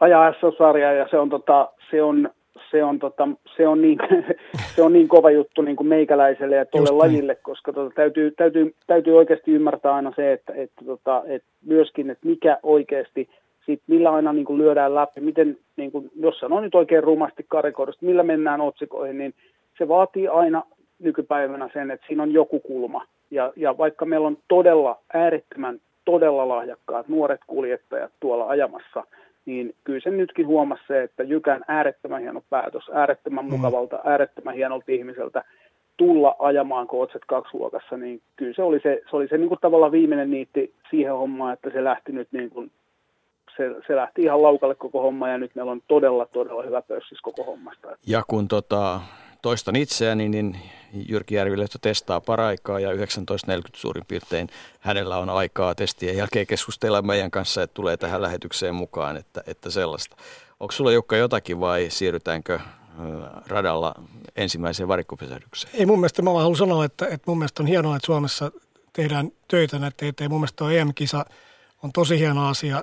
Sen verran en halua sen nostaa omaa häntäni, mutta tiedän mitä se on. Mä oon järjestänyt yhdet MM, yhdet EM-kisat Suomessa yhdessä AKK kanssa tota, ja, ja se on hienoa tapahtumia, että ne on kyllä niin kuin autourheilua, kyllä. se on, jos autourheilu on areena-urheilua parhaimmillaan siellä alahärmässä, kun sulla on kunnon katsomot, niin sä näet sen kisan koko radan yhdellä silmäyksellä ja se, sä pystyt, se on, niin kuin, se on hieno laji, ohituksia koko ajan ja tapahtuu koko ajan. Eikö tähän ole ihan oivallinen, oivallinen päättää tämä osio ja lähdetään metsästämään, että mitä kuuluu Karjoa Sulberille. Kiitos Pekka Säynenvirta ja hei, lykkyä kesään. Hei, kiitoksia ja sitä samaa teille. Ylepuheen urheiluiltaa. Joo, ei sitä oikeastaan tajutakaan, että kun Formula 1 alla on hirveä määrä Formula-luokkia, jossa kaikissa nähdään, no itse asiassa voisi melkein sanoa, että nähdään jopa hurjempaa kilvan ajoa kuin itse Formula 1 tietyllä tavalla. Okei, vauhdit ei ole yhtä kovia ja, ja koneet ei ole yhtä kovia, mutta, tota, mutta hurjaa kilvan ajoa. On, ja sitten siis ei, ei se sano sitä, että kuinka paljon se on tehoa, että jos se on niin kuin autot, jotka lähtökohtaisesti ajaa kovaa ja, ja siellä kun ajetaan niin kuin muutaman sentin päässä, niin ne vaaramomentit ja ne riskit ja ne, ne tilantetajut, tilan, tilannetajua vaativat hetket, ne nopeat reaktiot, kaikki ne on ihan samoja ja sen takia niin – kun äsken puhuin tästä, että pitäisi hypätä äkkiä kartingista siihen siipiautoon, niin se on juuri sitä kiirehtimistä ehkä ja sitten uras, uralla pitäminen, no Max, Verstappen on hyvä esimerkki siitä, mutta, mutta lähtökohtaisesti karting antaa kaikki ne elementit, mitä, mitä Formula 1 että sä ymmärrät ne, vähän G-voimia, sä ymmärrät jarrut, sä ymmärrät renkaat, kaikki nämä asiat oppii siellä. Ja kokee, ja kokee siellä. Ja ihan samalla tavalla, että ihan tietysti jokainen meistä, jos on päässyt vähän kokeilemaan, joka nyt tietysti on hirveän kaukana siitä varsinaisesta kartingin ajamisesta, mutta kuitenkin, niin, niin, niin kyllähän sen siitä aistii. Mutta nyt toivotetaan oikein hyvää iltaa Kari Sulveri. Hyvää iltaa. Aloitetaan ihan kliseisesti siitä, että kun kolme osakilpailua Formula 1 on nyt ajettu ja niin kuin on todettu Australia, Kiina ja Bahrain, niin, niin minkälaisia havaintoja Äh, paljon Formula 1 maailmassa ja radoilla kiertäneenä te olet tehnyt tähän mennessä? No vähintäänkin mielenkiintoinen alku, ehkä ihan sillä tasolla kuin mitä Suomessa aika laajalti varmasti on uskottu tilanteeksi muodostavan, muodostuvan, mutta, mutta kuitenkin niin uudet autot näyttävät hyviltä ja, ja koko, koko niin kuin, äh, kausi on lähtenyt niin kuin hyvin, hyvin käyntiin. Joo. Niin kai se on oikeastaan aika pitkälle. Ja, ja kyllähän tietysti suomalaisittain on hienoa, että, että kahdessa parhaassa tallissa on kaksi suomalaiskuljettajaa, että siitähän me voidaan kovasti iloita, mutta että oikeastaan se tärkein asia, mistä halusimme sinun kanssa keskustella, kun studiossa on Jukka Mildi ja Jussi Putkonen minun lisäkseni, on se, että, että nythän eletään ensimmäistä aikaa, lyhyt hetki on eletty ikään kuin elämää Bernie Ecclestonen jälkeen. Täytyy muistaa, että on kulunut siis 40 vuotta siitä, kun Bernie rupesi rakentamaan niin kuin TV-konseptia ja, ja sitten rakentamaan tätä Formula 1-sarjaa tällaiseksi kuin on ja, ja sitten on nimenomaan Concord-sopimus ja miten sitten tulojakoja tehdään ja niin edelleen. Miten kuvaat Bernin aikaa ja, ja miten, miten, minkälainen tulee olemaan aika Bernie Ecclestonein jälkeen? No, aivan lyhyesti varmasti uskomaton saavutus, ehkä urheilumaailman yksi kovimmista tuotteista tänä päivänä. Ja tuskin myös hänkään olisi ikinä voinut kuvitella, kun hän lähti tätä hanketta viemään eteenpäin kauan sitten, että todella on maailmanluokan tuotteista nyt tällä hetkellä kyse. No miten, äh, miten arvioit sitä, että minkälaiseksi, mitkä tulee olemaan niitä isoja asioita, äh, joita tulee tapahtumaan nyt tavallaan uuden äh, mediakumppanin kanssa? Voisin kuvitella, että, että uusi omistaja, sitähän Livetti on pääomistaja, niin ehkä kaikessa rauhassa nyt – tutustuu tähän, tähän maailmaan, tähän tilanteeseen, tapaa varmasti aika paljon kuljettajia, ehkä kaikkiakin, tiimin, tiimin päälliköitä, tiimin omistajia, yhteistyökumppaneita laajasti ottaen. Ja varmasti myös tulee haastattelemaan isoa joukkoa faneja ympäri maailman tämän, tämän tota, eri kilpailujen yhteydessä muodostaakseen kuvan siitä, miltä, miltä he haluavat tai asettavat tavoitteeksi eh, ehkä uuden tyyppiselle Formula 1. Teknisessä mielessä varmasti ei ole odotettavissa mitään, mitään kovinkaan paljon uutta, mutta ehkä markkinointimielessä ja, ja kun F1-maailma on kuitenkin aika suljettu ympäristö, niin amerikkalaisella filosofialla ajatellen asiaa, niin varmasti siitä halutaan tehdä hiukan avoimempi. Mitä se Jukka Milli ja Karjo Sulberg voisi olla? Siis nyt tietysti niin kuin sanoin, niin Yhdysvalloissa kun muutaman viikon seuras, niin aika vähällä seuraamisella selvisi Formula 1 osalta, että, että mielenkiinto on ovaaliradoilla ja on mitä ihmeellisimmissä, Suomen, Suomen kannalta katsottuna mitä ihmeellisimmissä tuotteissa. Että kyllähän tämä niin kuin Yhdysvaltojen tiiviille sisämarkkinoille tällä hetkellä pääseminen taitaa olla kuitenkin aikamoinen haaste. Kumpi vastaa? Niin, mitä oot mieltä mit ensin? Aha, okei. Okay. Joo, va- varmasti on näin.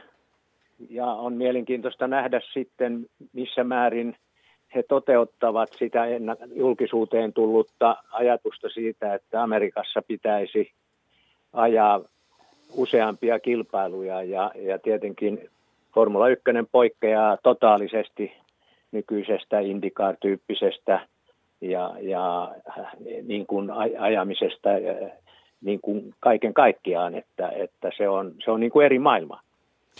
Mitä sanot Jukka? Joo, siis se on ilman muuta selvää, että kun jos maksetaan 8 miljardia jostain bisneksestä, niin, niin ei silloin puhuta pelkästään Amerikasta. Amerikka on erittäin tärkeä markkina näille autovalmistajille ja niitä pitäisi saada jopa Formula 1 lisää mukaan ja, ja, se, ja se on yksi syy, miksi sinne pitää mennä. Mutta täytyy muistaa, että eikö se edelleen ole maailmassa niin, että USA ja Japanin ohella on niin kuin protektionismista korkeimmillaan niin kuin kauppapoliittisesti ja pitää omista sisämarkkinoista kiinni. Ja nyt varmaan nykytilanteesta vielä Amerikassa enemmänkin, että se tulee olemaan vaikeaa päästä siihen kulttuuriin. Autokulttuuri on todella syvällä Amerikassa, Amerikassa, mutta ne on nyt omia juttuja, just NASCARit ja, ja tämmöiset – että se on iso, iso työ. Ja mä en usko, että Liberty Median ainoa tavoite on päästä Amerikkaan. Siellä pitää ehkä lisätä kilpailua, mutta pitää päästä niin kuin globaaliksi ja vielä enemmän globaaliksi tähän mennessä.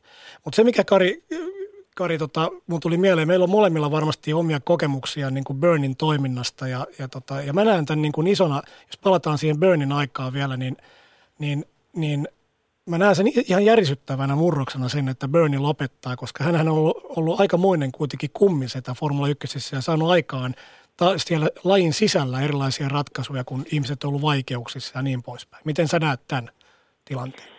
Joo, tohon, tohon voin mieli hyvin yhtyä. Se on, se on juuri näin, että, että äh, varmasti, varmasti suuri muutos on tulossa ja se on tarpeellinen muutos ja se on varmaan haluttu muutos – ja, ja tietenkin Burnille itselleen se on, se on ehkä hyvinkin vaikea, musertava, kyllä, kyllä. musertava tappio, niin kuin hän, hän tämän kaupan uutisoinnin jälkeen kertoi, että hän vielä kaksi vuotta tulee hallinnointia niin kuin tekemään. Ja sitten kuitenkin kävi näin, joka on sinänsä varmasti erittäin hyvä, mutta uskoisin, että Liberty Media ottaa kuitenkin niin kuin tämän, tämän asian sillä tavalla rauhallisesti, että he haluavat perehtyä, he haluavat kuulla ihmisiä, eri toimijoita, ajajia niin, ja niin poispäin, kuten totesin, pystyäkseen muodostamaan niin kuin tarpeeksi hyvän kuvan,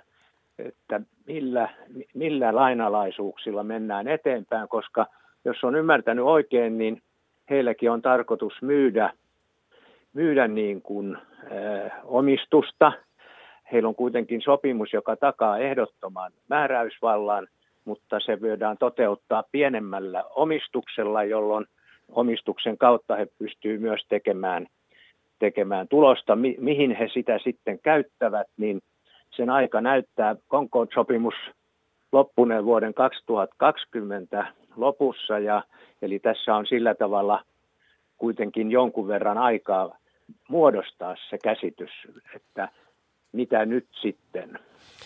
Ja toi on, toi on vielä, jos jatkan tuosta, mä, mä mietin justiin, niin kuin säkin aloit miettimään ehkä sitä sieltä Burnin silmin sitä asiaa, niin kyllä totuus on kuitenkin se, että tässä on niin kuin isot rahat vaihtanut omistajaa ja, ja tämä on, niin kuin sanoit, niin tämä piti tehdä tämä muutos ja sen pitää kaupallisesti ja, ja mediana kehittyä Formula 1. Ja mä näen itse sen Burnin roolin tässä semmoisena, että siellä on niin lukemattomia sopimuksia, jotka perustuu Burnin omaan tapaan toimia, vaikka hänellä on iso, iso lakimieskartti ja iso, iso niin kuin tiimi ympärillä, jotka tekee asioita, mutta Bernie on yleensä ollut se, joka antaa ne lupaukset ja sitoumukset ja myöskin sit samaan aikaan myöskin antaa sitten vähän ehkä niin kuin satikutiakin siinä vaiheessa julkisuudessa. Hän osaa tämän pelin. Ehkä en, en sano, että hän nyt on mitenkään marttyyriksi ruvennut, mutta hän osaa pelata tätä tämmöistä vitsipuolen mediapeliä aika lailla ja, ja, ja tota, on hirveän tärkeä hahmo, mutta että se Liberty Media tarvitsee häntä – näissä ratasopimuksissa, promoottorisopimuksissa ja, ja kaikessa, jopa, jopa ehkä jopa Fian ja Totin kanssa toimimiseen, korjaakaan jos on, on väärässä, mutta mä kun näen, että se Bernia tarvitaan se pari vuotta jollain tavalla joka tapauksessa. Se on sitten eri asia, mikä hänen motiivinsa tai motivaationsa tehdä niitä hommia on. Mutta Berniehän on erittäin lojaali ihminen, kova ihminen, bisnesmies, mutta kun hän lupaa jotain, niin hän pitää sen lupauksensa. Ju, juurikin niin, mutta toisaalta eh, minä en ainakaan tiedä, mikä on niin kuin se tarkasti ottaen se, mitä on sovittu niin kuin hänen näin. roolistaan. Ja no. jos ymmärsin oikein, niin alkuun hän totesi, että hän tulisi olemaan kaksi vuotta niin kuin aika aktiivia. Kuitenkin sitten kävi niin, että, että, että tota, lyhyestä laulu loppu, että, mm. että ja tavallaan, että hän, hän, hän, hänet niin kuin, hän, ei, hän ei saanut sitä, mm. sitä sopimusta, jo, josta oli neuvottelujen yhteydessä puhuttu. Että sillä tavalla tilanne on, on niin kuin uusi ja, ja, ja ehkä, hän, ehkä hän sitten äh, tyytyy kohtaloonsa ja jää, jää niin kuin todella sivusta katsojaksi. Vielä lopuksi Karjo Sulberg ennen kuin siirrytään kohti Barcelonaa ja kuulostellaan Niko Karin tunnelmia ennen tämän päivän testien jälkeen, niin kysyn, että miten FIA mielestäsi, mitä, mitä FIAsta kuuluu tämän sopimuksen myötä, muutoksen myötä? No, ehkä mulla ei ole niin kuin ihan suoraa, suoraa linkkiä nyt tässä yhteydessä, mutta kuitenkin eilen keskustelin aika pitkään Alex Wurtsin kanssa. Hänen isänsä, isänsä yhtiö, hän on yhteistyökumppanina Kymiringin tämän raskaan kaluston kuljettajakoulutuksosion yhteydessä ja hän vieraili lyhyesti Suomessa ja hän, hän oli kyllä sitä mieltä, että ja kertoi useamman, useampaan otteeseen tavanneensa jo Libertin eh, näitä, näitä niin kuin vastuuhenkilöitä, että, että heillä on tarkoitus ottaa niin kuin asiat todella rauhallisesti ja, ja, ja, ja tehdä tämä, nämä ratkaisut sitten niin, että se, se niin kuin tulee parantamaan entisestään Formula 1 ja, ja, ja ennen kaikkea aika pitkälti mennään myös fanien, ei ehdoilla, mutta ottaen huomioon heidän, heidän odotukset, samoin kuljettajien. Ja, ja äh, sinänsä hän piti tätä ratkaisua, siis Alex Wurz piti tätä syntynyttä ratkaisua hyvänä. Ja Bernie on hoitanut loistavasti oman aikansa ja nyt mennään uudessa komennossa ja, ja pyritään, pyritään vieläkin, vieläkin suurempaan määrään esimerkiksi katsoja, uuthan on tässä viime vuosina jonkun verran niin kuin tippuneet, eli, eli jotain, ja, ja myös fanien puolelta on ollut aika paljon kritiikkiä eri asioista. Hyvä. Karjo Sulberg, oikein paljon kiitoksia ja nyt lähdetään etsimään linjaa Barcelonan suuntaan. Kiitos paljon. Ylepuheen urheiluiltaa. Iso murros formulamaailmassa tämä Liberty Median mukaan tuleminen? On se, ja se on, laji on ollut kuitenkin, moottoriurheilu niin kuin yhteisö on hyvin pieni, mutta jos ajatellaan sitä liiketoimintaa, niin se on tosi iso maailmassa ja, ja, ja, ja Formula 1 näyttelee ihan keskeistä roolia siinä. Että se, mutta se, se henkilöity niin Bernie ja Bernie sai sen tehtyä, että siinä on niin kuin monta asiaa. Se, mikä niin kuin lieveilmiöitä Formula 1 on se, että kun se on niin kunnianhimoinen ja, ja, ja budjet, niin kuin raja, budjeteiltaan rajaton ikään kuin se tapa toimia, niin se myöskin on, siinä on pesiytynyt paljon isoja egoja. Ja, ja, tota, ja, ja se, se, on semmoinen asia, mikä tekee siitä niin kuin riitaisan, että kukaan ei ole, ei, ei, sä et saa antaa niin kuin ikään kuin jokainen on niin kuin paha kilpailija, koska – kaikki tallipäälliköt on tosi isoja egoja, ennen kuin sekin muuttuu, niin Libertillä on aika paljon tämmöistä hakemista siinä, ja Bernie ehkä joutuu olemaan siinäkin mukana, mutta, mutta niin kuin sanoin, niin kuin Karikin sanoi, että voi olla, että motiivi ei ole enää välttämättä niin kova. No nyt päästään sitten taas jo ihan oikeasti Jukka Mildi ja mm, Jussi Putkonen urheilun pariin. Oikein hyvää iltaa Barcelonaan, Niko Kari. Terve, terve. Samoin teillekin. Tota, me ollaan tunti tässä jo lämmitelty formula-asioissa, että päästään sun kanssa keskustelemaan, minkälainen on ollut työpäivä Barcelonassa. Meillä täällä tosi kaunis päivä, mutta pahuksen kylmä. Mitä Barcelona on tarjonnut sulle radalla tänään? Ei, meillä oli tänään kuule aika hyvä päivä, että aamulla oltiin toiseksi nopeampia siinä uusilla renkailla. Siinä oli niinku pientä hiomista vielä, mutta se tillalla ei vedettiin niinku kisarani, niin ei päässyt sitten vielä uusi renkailla vetää. Oli rata niin paljon hitaampi, että päätettiin sitten pysyä vanhoilla renkailla. Pystyi silti niin kuin van, uudella niin kuin, tai niin kuin vanhalla renkaalla, niin pystyy ajaa sitten melko hyvän kierroksen siihen niin kuin verrattu muihin sitten. Että on ihan tyytyväinen ollut kyllä päivää, että ei ole ollut mikään huono. Paljonko tämmöinen testipäivä kierroksia tuottaa Barcelonassa? No, olisikohan tänään nyt en ihan tarkkaa lukuun muista nyt, mutta kyllä varmaan nyt joku vähän yli, joku 60 kierrosta vähän yli tullut, veikkaisin kun noin suunnilleen tullut, että on se, on siinä kumminkin kierroksia, vähän riippuu tietenkin mitä on niin kuin testiohjelmassa sitten, että mitä niin kuin testaillaan ja näin, mutta hmm. aika niin kuin normaali testipäivä ollut, että ei ole sen erikoisemmin mitä muutenkaan. Mutta että nythän toi testaaminen Barcelonassa on nimenomaan erittäin tärkeää, koska, koska siellähän ajetaan, eikö niin? Joo, kyllä, kyllä. Tämä on niin kuin se testi, mistä sit niin kuin pystytään varmasti niin kuin parhaiten sit vertaa, että mitä tulee vähän niin kuin ensimmäisessä kisassa tapahtuu. Että ainakin vauhti nyt näyttäisi tällä hetkellä ihan hyvältä. Toivotaan, että pysyy samana ja paraneekin vielä siitä, että se on niin kuin se tarkoitus. Kyllä mä niin kuin olen nyt ollut ensimmäisen päivän ihan tyytyväinen, että Suomen pitää jatkaa samaa hyvää työtä ja parantaa sitä aikaa vielä, että ei se aina riitä. Että ensimmäisen päivän nopea, että pitää olla joka päivä nopea ja joka vedossa. Niin. No sulla tietysti selkeästi tavoitteena on mennä autourheilussa kunikuusluokkaan saakka. Se nyt on ihan selvä asia, siitä ei varmaan kannata keskustella, mutta oot varmaan myös seurannut näitä kauden ensimmäisiä kisoja. Minkälaisia ajatuksia ne on sulla herättänyt? Kyllähän se on nyt taas, nyt voi niin kuin sanoa, että on taas niin kuin mukava katsoa kisoja. Siellä rupeaa olemaan tapahtumaa, ei ole pelkkä niin kuin Mersu siellä kärjessä koko ajan, ettei ole niinku niiden kisaamista. Et niinku, niinku suomalaisetkin on kahdessa parhaassa tiimissä melkein, niin kyllä se täytyy, täytyy sanoa, että on se niinku paljon mukavempaa katsoa nyt. Ja niinku, että onhan se niinku ihan erilaista hommaa kuin sitten taas niinku, jos vertaa viite, viime vuoteen, niin ei ollut mitään muuta tapahtumaa kuin mersut, mersut edessä, niin nyt siinä on taas, mulla ainakin tullut itsellä ainakin vähän kiinnostus seuraa niitä kisoja vielä enemmän telkkarista. Sulla varmaan täytyy olla aikamoinen kiinnostus seurata kisoja muutenkin, koska tota, jos on oikein ymmärtänyt, niin, niin, niin tota, oot myös jonkin verran simuloinut sitä Formula 1-ajamista. Tota, minkälaista Formula 1-auton simulaattorissa on ajaa verrattuna, kun ajat esimerkiksi kolmosta siellä radan päällä? Kuinka todellinen se, se ykkösen simulaattori on?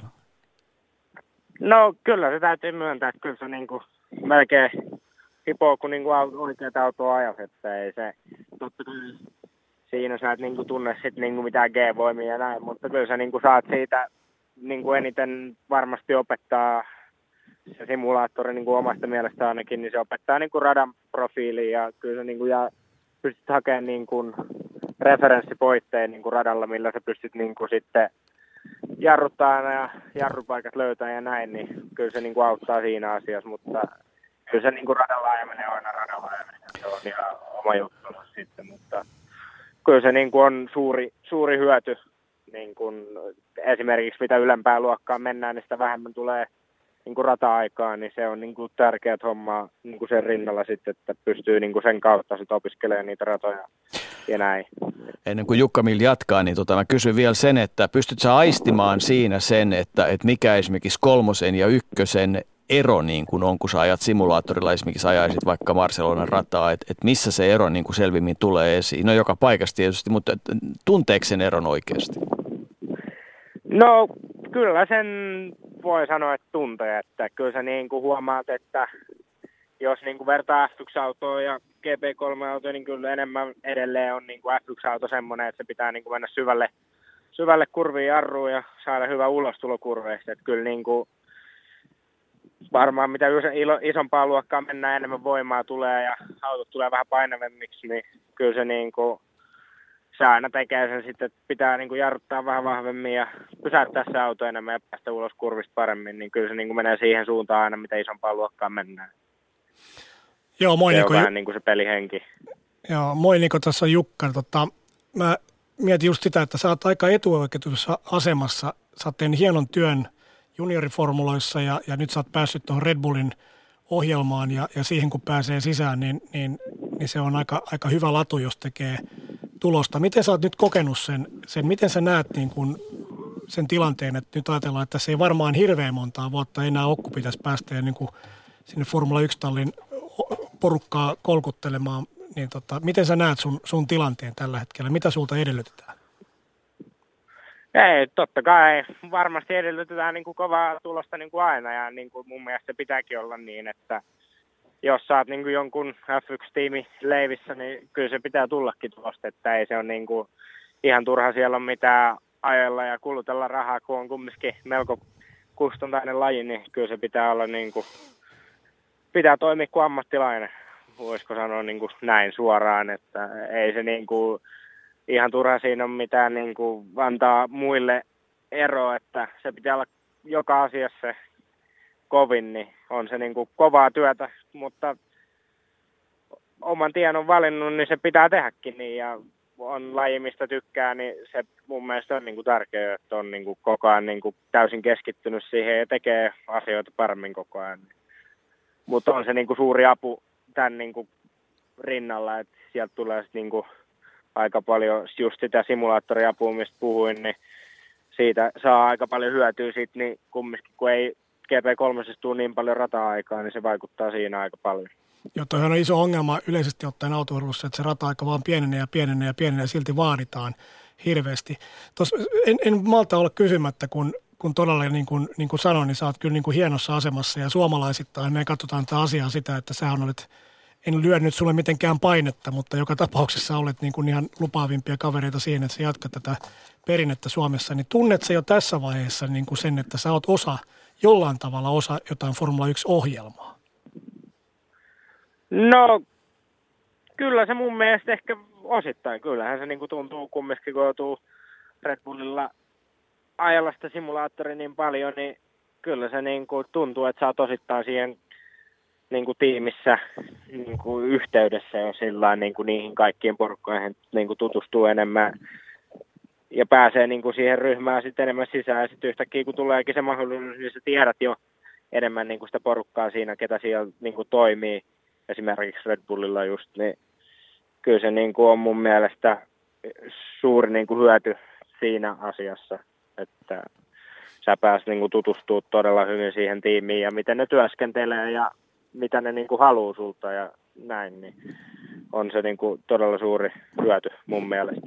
Joo, ja se, toi, en, en malta olla vertaamatta niin kuin Walterin tilanteeseen, missä Valtteri kuitenkin teki jo pitkän sopimuksen ja teki kauan töitä Williamsin kanssa, suurin piirtein lakasi tehtaan lattioita ja lähti sieltä niin kuin nousemaan, jotta sai, sai tutustuttua siihen porukkaan, että Formula 1 on hyvin tärkeää se kuljettajankin kannalta, että kun pääsee noihin ohjelmiin, että sä ikään kuin ajat itsesi ihmisenä sisään siihen porukkaan, koska se on iso, iso ja siinä saat nyt oikealla ladulla, että, että tota, tosi hieno kuulla, että asiat sujuu ja, ja, ja hyvä kuulla, että myöskin testit, mutta joukolla on jotain mielessä. No mä oikeastaan vain sitä, että, että musta tuntuu, että kuulijoille voisi kertoa se, että millainen se työkalu on, mitä sä ajat. Eli, eli tota, 6 3,4 litrainen kone, siis iso kone ja 400 hevosvoimaa, huippunopeutta tarvittaisiin karva yli 300, kyyhtyvyys huima ja, tota, ja sitten ennen kaikkea se, että siinä käytetään samanlaista avautuvaa takasiipyä kuin Formula 1-autoissa eli DRS. Eli tota, ja sitten kun ajatellaan, että missä ajetaan, niin kun katsoo näitä raitoja, missä teidän kilpailut on, niin aika makeissa paikoissa päästä vetämään Espanja Itävalta, eli, eli tota, Vana Österreichin nykyinen Red Bull Ring, sitten Silverstoneissa, Hungaroringissa, Spaassa, joka on ihan huima paikka, Montsassa, Heresissä, joka ei ole tällä hetkellä Formula 1-rata, mutta muuten huima rata, ja sitten Ara- Arabiemiraateilla. Tuliko, tuliko lisää nälkää nyt? Kyllähän se, niin kuin, kyllähän se lisää sitä, ja niin kuin nyt tuli uutena asiana just toi DRS, että se niin kuin vaikuttaa sitä auton toimintaan ihan eri lailla. Että niin kuin nyt on taas kaikille uusi asia se, että siihen pitää niin kuin, se pitää saada vaan niin kuin istutettu siihen auton balanssiin aika hyvin, että se on niin kuin todella tärkeä. Se tuo meille aika paljon niin kuin suoranopeutta lisää. Vaikka ei nyt, niin kuin, jos vertaa viime vuoteen, ei tule niin kuin kurvinopeuksissa niin paljon eroa, mutta sitten taas tota, suoranopeudet nousee niin kuin todella paljon. Et varmaan Monsassa ruvetaan menee GP3 jotain 310 kilsaa tunnissa, niin kyllä se rupeaa jo olemaan ihan hyvää vauhtia. Monsan suoran päässä. Se on mukava se... nähdä sitten. Niin, Monsan suoran päässä, kun on 150 metrin kyltti, jossa, jossa Formula 1 360 ruvetaan tiputtaa vauhtia, niin se näyttää aika huimalta paikalta, että, tota, että, että siihen saa painaa jarru ihan sopivasti. Että. Ootko ajanut Monsassa? Kyllä, siinä, Ää, mä en ole itse päässyt vielä Monssassa ajaa, että se tulee sitten simulaattorilla ensin ja sitten vapaat harjoitukset ja suoraan aikaa, että ei siinä paljon niin kuin rata-aikaa tule ennen sitä, mutta se pitää valmistautua simulaattorissa tarpeeksi hyvin, että on niin kuin valmis siihen, mutta kyllähän se niin kuin koko ajan mitä enemmän olet ajanut, niin kyllä se tulee sitten enemmän niin kuin valmiiksi jo sieltä, ettei se niin kuin on niin, niin vaikea sitten enää löytää sitä vauhtia, että se pitäisi tulla, pitää tullakin niin kuin automaattisesti sieltä jo, että, että se tulee niin kuin täysin valmiisti niin kuin ilman, vaikka niin kuin olisi päässyt ajaa simulaattoria tai mitään, niin aina pitää olla valmis ja se vauhti pitää tulla suoraan sieltä. Että se on ainakin mun yksi just hyvistä vahvuuksista, niin kuin, että oppii radat nopeasti ja pääsee siihen vauhtiin nopeasti, niin se on, se on tärkeää. Sulla on paljon töitä vielä tänään kohta päästä, vakaa, kohta päästään sut jatkamaan hommia, mutta tota, kyllä tämä tietysti aika makeeta on, kun katsoo, että käytännössä kaikki kisat ajetaan Formula 1 kanssa samaa aikaa, että siellä niin kuin ihan oikeasti ollaan siellä ytimessä, että se, se kai varmaan on tosi makea juttu. Onhan se jo eri homma, että on niin kuin enemmän porukkaa ympärillä, mutta kyllä se, että se niin kuin sillä tajuu sitä oikein kunnolla, kun kumminkin oot koko ajan töissä, että et sä niinku kerkeä mitään katella tai näin, mutta kyllä se niinku pitää vaan keskittyä siihen omaan tekemiseen ja vetää niinku mahdollisimman lujaa silloin, niin se, että se ei siellä niinku hirveästi pysty katella mitään ja keskittyä mihinkään ykkösiin. Että kyllä pitää olla niinku omassa boksissa koko ajan työskentelemässä mahdollisimman paljon, niin se on se tärkein homma niinku siinä.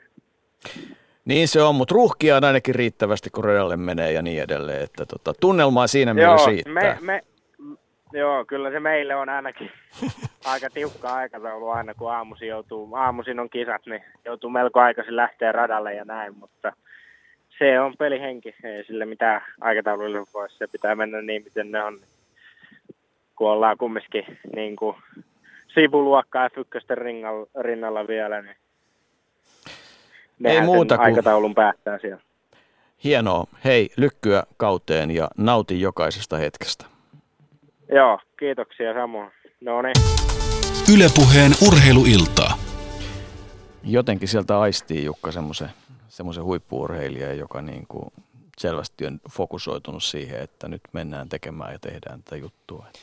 Joo, se Niko on, Niko on semmoinen kaveri, mikä mä sanoin aikaisemmin, että, että hänellä, on muutenkin, kuitenkin se etu vielä, että hän, hänellä on hyvä semmoinen niin pilkäs silmäkulmassa ja vähän niin kuin hymyilee, mutta tietää olevansa erittäin kovassa paikassa. On, on tällä hetkellä niin kuin Red Bullilla niin kuin näistä kuljettaja-asioista pääasiassa päättävä, päättävän Helmut Markon niin kuin suosiossa tällä hetkellä ja, ja tota, on, on selvästi tehnyt vaikutuksen kyseisen henkilön, jolla on hirveä valta – myös niin kuin katkaista sopimuksia, paitsi että ottaa sopimuksia nopeasti, mutta myös katkaista niitä nopeasti. Ja, ja, ja se on aika raaka peli ollut se Red Bullin toiminta vuosien mittaan, mutta samaan aikaan he on karsinut kuljettajien määrää merkittävästi ja, ja Niko on periaatteessa jonossa kolmantena, noin niin kuin karrikoiden parhaimmassa tapauksessa joka to, jopa toisena.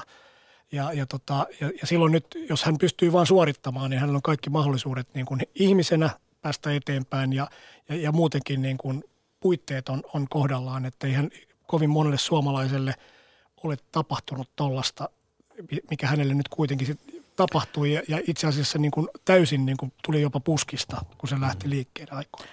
Mutta kyllä varmaan näiden kaikkien tota viime vuosien suomalaisten formulatähtien niin, niin tie, että kyllähän se nyt vähän, vähän formulamaailmassakin taitaa olla samaa kuin rallimaailmassa, että if you wanna win, take a fin, että, niin kuin, että eihän se suomalaisten maine varmaan huono missään tapauksessa Ei, ja, ja, niin kuin todettu, mä käytän monessa tapauksessa, kun mä puhun suomalaisesta ja suomalaisuudesta, niin kyllä tämä on niin kuin tuonut meille merkittävän brändiarvon ja, ja me ollaan suomalainen niin kuin kumppanina tuossa ympäristössä on niin kuin me otetaan todella vakavasti, oli meidän rooli mikä tahansa, koska tiedetään, miten me toimitaan, minkälainen historia meidän maalla on ja minkälaista menestystä me ollaan saatu.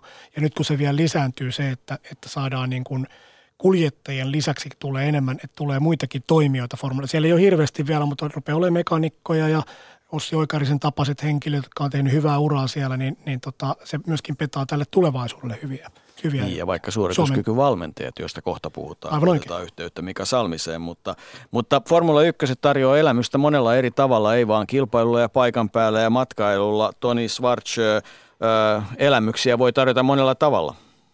Niin, joo, hyvää iltaa kyllä. Totta, mm. että Suomessakin voi ajaa Formula 1-autolla. Joo, olet Speed Passionin toimitusjohtaja ja voit kertoa, miten se tapahtuu. Ollaan kyllä joukolla täältä tulossa, jos, jos sopiva tilanne tulee tai sitten jos ei. Jos kutsu käy. No joo, sanotaan, että ollaan tulossa tai sitten ei. Tota, on monia asioita, mutta, mutta mitä itse sanot, kun olet tiukasti formula-maailmaa seuraat ja olet siinä, hengität sitä noinkin läheltä kuin autojen kautta, niin mitä tämä alkukausi sulle on kertonut nämä kolme ensimmäistä kisaa ja mitä sanot jatkosta? No ihan oikeasti tyytyväinen, varsinkin Valtterin suorituksille, vaikka tässä vähän vastoinkäymisiäkin pienellä mallilla on ollut, mutta jos katsotaan siitä niin kuin aikaa jo suorituksista, miten hienosti hän ottaa Lyisiä kiinni koko ajan ja, ja saadaan siitä niin kuin tota, osviittaa, että mihin suuntaan kaveri on menossa. Mutta sitten taas oikeastaan tämä suomalaisnäkökohdassa, miten, miten toi Kimin, Kimin suoritus, pikkusen molliarvosta nyt tällä hetkellä. Et en tiedä sitten, mikä siellä – siellä on, siellä on sitten, mutta kun se löydetään se pieni joku ja, ja varmaankin tehdään näin, niin sieltä molemmat suomalaiset tulee olemaan kyllä ihan varmasti, varmasti rinnakkaan tuolla podiumilla.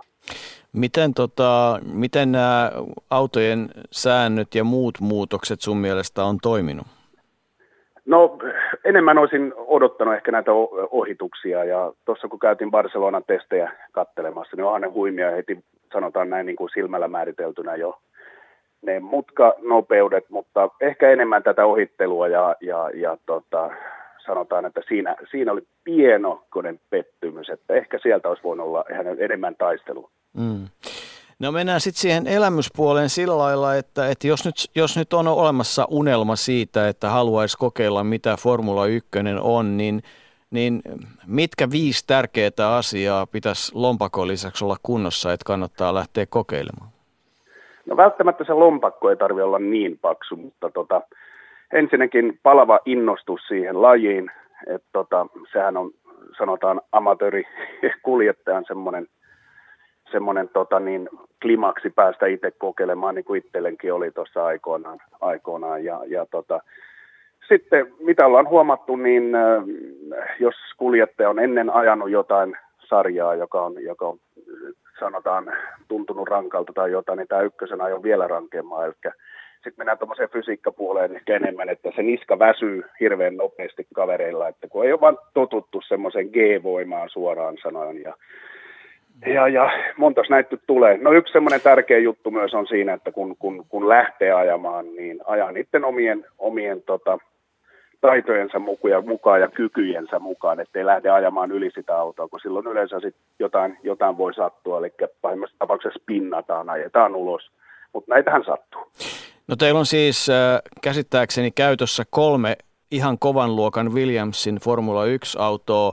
joista revitään ulos semmoinen 600, mitä 600 hevosvoimaa, kun niistä lähtee jopa vähän enemmän. Jos nyt veikkaat, että mä lähtisin sitä autoa ajamaan, niin saisinko kakkoselta käännettyä kolmoselle sen auton niin, että mä en rikkos konetta ja kierrokset pysyisi siellä selkeästi 10 000 toisella puolella, niin pääsenkö kolmosvaihteelle missään vaiheessa? Kyllä pääset joo, että se vaatii pikkasen totuttelua ja mehän lasketa, ei lasketa suoraan F1 ihmisen ajamaan, että pitää miettiä, että osa, osa tota kavereista, jotka ajaa, niin ei ole minkäänlaista moottoriohjelmakokemusta, että on se ajokortti pelkästään ja, ja, ja sit siinä vaiheessa pitää miettiä myös se, että pitää pikku, pikkuautolla vähän totuttua, että se, että istutaan niin matalalla jo, niin se vauhti tuntuu todella, todella kovalta, mutta kyllä ihan hyvinkin kakkoselta kolmoselle ja sanotaan Alastaron moottoriradalla, niin mennään reilusti vitosellekin, jos kaveri, kaverilla on vähän tota, niin tottumusta single niin, niin kyllä siellä nopeudet nousee aika huimaksi. Hmm. Mun tulee tässä mieleen, kun itse on ollut seuraamassa näitä tämmöisiä äh, ikään kuin amatöörien ajoja, jotka toteuttaa niin unelmaansa. Me järjestettiin aikoina tuolla Magnikuurissa semmoinen tilaisuus, missä otettiin ihan – kuusi niin kuin kadun tallaa, josta kolme oli tyttöjä, kolme poikaa. Ja, ja siinä oli yksi semmoinen hento tyttö, mun on pakko tämä ottaa esille, koska se, kun sille tämä käytiin, tämä ensin ajettiin, eka ajettiin siviiliautolla, sitten käytiin täällä pikkuformulalla ajamassa, muistaakseni Formula Renaultilla käytiin ajamassa. Ja, ja sitten siinä vaiheessa, kun se ajovuoro siihen Formula 1 tuli, niin se tyttö meni kyykkyyn siihen auton viereen, oli aivan valkoinen ja tärisi siinä. Se pelotti, sitä pelotti oikeasti ja, ja tota, me kaikki me pantiin se puoli väkisin siihen autoon ja, ja tota, hän ajoi silleen nytkyttää, kun tiedät, kun se nytkyttää, kun se just ja just pysyy käynnissä se auto, kun siinä oli vielä semmoinen rajoitin, semmoinen nappirajoitin. Mä en tiedä, mitä teillä on käytössä, mutta, mutta joka tapauksessa niin, niin se nytkytti sen yhden kierroksen sitä klubirataa ja se, se ilme, kun se tuli, kun se oli voittanut itsensä, vaikka se ajoi oikeasti hiljaa, niin mä sanon, että se muistaa sen aina. Se oli joku, mä sanoisin, että 25-vuotias henkilö ja, ja tota, ihan käsittämätön niin kuin se se pelko sitä, sitä laitetta kohtaan ja sitten hän ikään kuin voitti sen pelon. Se oli aivan superhienoa seurata vierestä. Joo, se... siis on, on näitä tapauksiakin myös, myös meilläkin ollut sille, että sanotaan on, on jonkun ison yrityksen kutsumia vieraita, jos on, mm. johon tulee sitten kaveri, joka ei ehkä ole odottanut, mitä, mitä pitää tehdä ja eikö ehkä niin selvästi sitten aina sanottu vasta, että yllätyksenä tulee vasta kun tullaan perille ja, ja siinä vaiheessa niin, niin se itsensä voittaminen – Meillä joskus oli aikoinaan Islannista kaveri, kaveri myös, joka, joka tota oli, oli, oli tota niin, voittanut tavallaan ison, ison semmoisen kisan ja, ja tämä oli yksi niin kuin palkinto ja, ja, hän lähti ajamaan niin juuri tämmöistä nytkyttämistä radan ympäri, mutta se, hänelle riitti se pari kierrosta Ruotsin Anderstorpissa ja, ja se, just se fiilis, että nyt hei, että oikeasti mä pystyn ajamaan, mä tohdin tekemään sen, niin se on monelle semmoinen niin, kuin niin iso juttu. Ja meillä oli Norjasta yksi kaveri, mikä tota, tota oli moottorallikrossia ajanut aikanaan ja oli myös hirveän, hirveän kiinnostunut Formula 1. Sai synttärilahjaksi, 40-vuotislahjaksi tota, ajopaikan ja, ja ainoa rajoite oli 150 kiloa ja 197 senttiä pituutta. Ja tota, hänellä oli vuosi aikaa tehdä töitä sen eteen ja, ja tota, 120 kiloa massa oli, oli kaverilla sen jälkeen, kun tuli auto 24 ringille ajamaan ja, ja pystyi ajamaan. Ja silloin, silloin kaveri itki sen suorituksen jälkeen ja ajoi hienosti. Mm. Että nämä on tämmöisiä ihan mm. hienoja, hienoja muistoja, miten se voi, voi myös olla. Mm, toi oli yksi sellainen asia, mikä mulle tuli mieleen, että oikeasti, että jos lähtee tuommoista unelmaa toteuttamaan, niin kyllähän siinä on niin kuin hirveä mahdollisuus tavallaan niin kuin virittää itsensäkin kuntoon ja ottaa niin kuin selvää ja, ja tehdä kaikki ikään kuin valmistautuminen, ikään kuin valmistautus GP-kisaan, että hei, mulla on vuosi aikaa, mä vuoden kuluttua, vitsi, mä, mä niin kuin asetan itselleni tavoitteen ja silloin siitä saa varmaan kaikkein eniten irti, koska se tiedetään varmasti, että se pulssi hakkaa 200 joka tapauksessa, kun siihen autoon istuu. Tämä on ihan totta ja, ja tota, niin, niin, me ollaan tehty yhteistyötä Christian Haglundin kanssa ja Marko Yrivuoren kanssa, jotka myös treenaa, treenaa sitten suoraan, suoraan kavereita semmoiseen kuntoon, jos, jos haluaa ja, ja pystyy sitten niin valmistautumaan tämän tavalla. Ja jotkut haluaa hipistellä asioiden kanssa ja haluaa niin paljon irti siitä kuin mahdollista ja ajaa simulaattoreissa ja käy muillakin autolla treenaamassa – ja varsinkin ne, jotka tulee ensimmäistä kertaa Hungaroringille, niin kyllähän ne haluaa ajaa sitä rataa ja katsoa, katsoa kaikki, mitä siihen kuitenkin se on jonkun verran paljon enemmänkin kallis, niin kyllähän siihen satsataan. Että, mutta joo, kyllä se fysiikkapuoli, se on ihan hyvä, jos haluaa, varsinkin jos on ajanut jotain aikaisemmin, ja se tulee aika isona yllätyksenä, yllätyksenä siinä, että se on, se on se keho aika raskas näissä G-voimissa. Et järjestäisi, että Spaahan pääsisi ajamaan kierroksen? Öö, mä epäilen, että meillä ei olisi kalustoa sen jälkeen ehjänä enää. Mä pelkään pikkasen. Että, että ei, tota, se on hieno rata ajaa ihan siviiliautollakin. Että. Se on, se on hieno, hieno paikka ajaa ja, ja toki, toki nämä kustannuksetkin sitten, että, että mitä ne on. No unohda koko juttu. Jukka, Jukka jatkaa asiaa. Ei, mun piti vaan sanoa, että sun pitää niin autourus muutenkin ja tallipäälliköiden silmissä, niin sun pitää joukon niin ansaita luottamus että sun annetaan, että sun aletaan raja, ajaa. Että sit. No, mä en ole ihan varma, haluanko mä kokea enää tota asiaa tässä vaiheessa. Musta tuntuu, että, että elämässä on paljon asioita, mitä haluaa nähdä. Musta on ihan mukava, kun saan keskustella täällä Jukan ja sun kanssa. Mutta Jukka, jatka.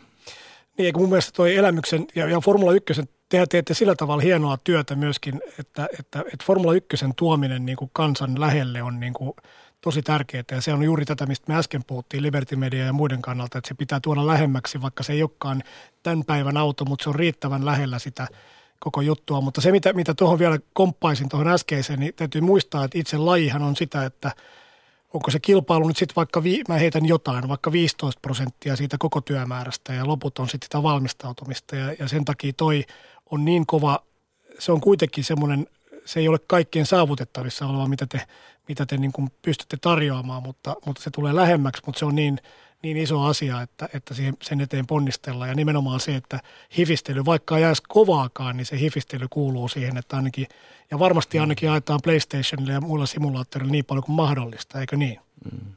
Kyllä se pitäähän paikkaansa, kun kaveri kertoo, että mitä, ja vertailee sitä asiakkaat keskenäänkin, että miten, miten se meni se rata, ja varsinkin Hungaroring, niin että miten, mm. miten se taittu ja millä, millä nopeuksilla, nopeuksilla pystyttiin tehdä, tehdä. Ja, ja, tota, niin, niin, ja tietenkin, niin kuin sanotkin, että kokemuksena aivan loistava. Sehän on kuitenkin osa Williamsin historiaa, on Nico Roosbergin vanha auto vuodelta 2007 ja, ja Alexander Wurzin auto myös, mikä tota, meillä on aktiivikäytössä tuossa, niin, niin onhan se niin kuin meille iso asia myös, myös saada käyttää Williamsin kalustoa ja, ja niillä, niillä pyörät. Se ei ole vain se ajosuoritus, vaan pitää oikeasti muistaa, että siellä nämä kaverit oikeasti, ja yksi maailmanmestari on istunut näissä autoissa ja ajanut niitä, niin sehän on myös yksi hieno kokemus.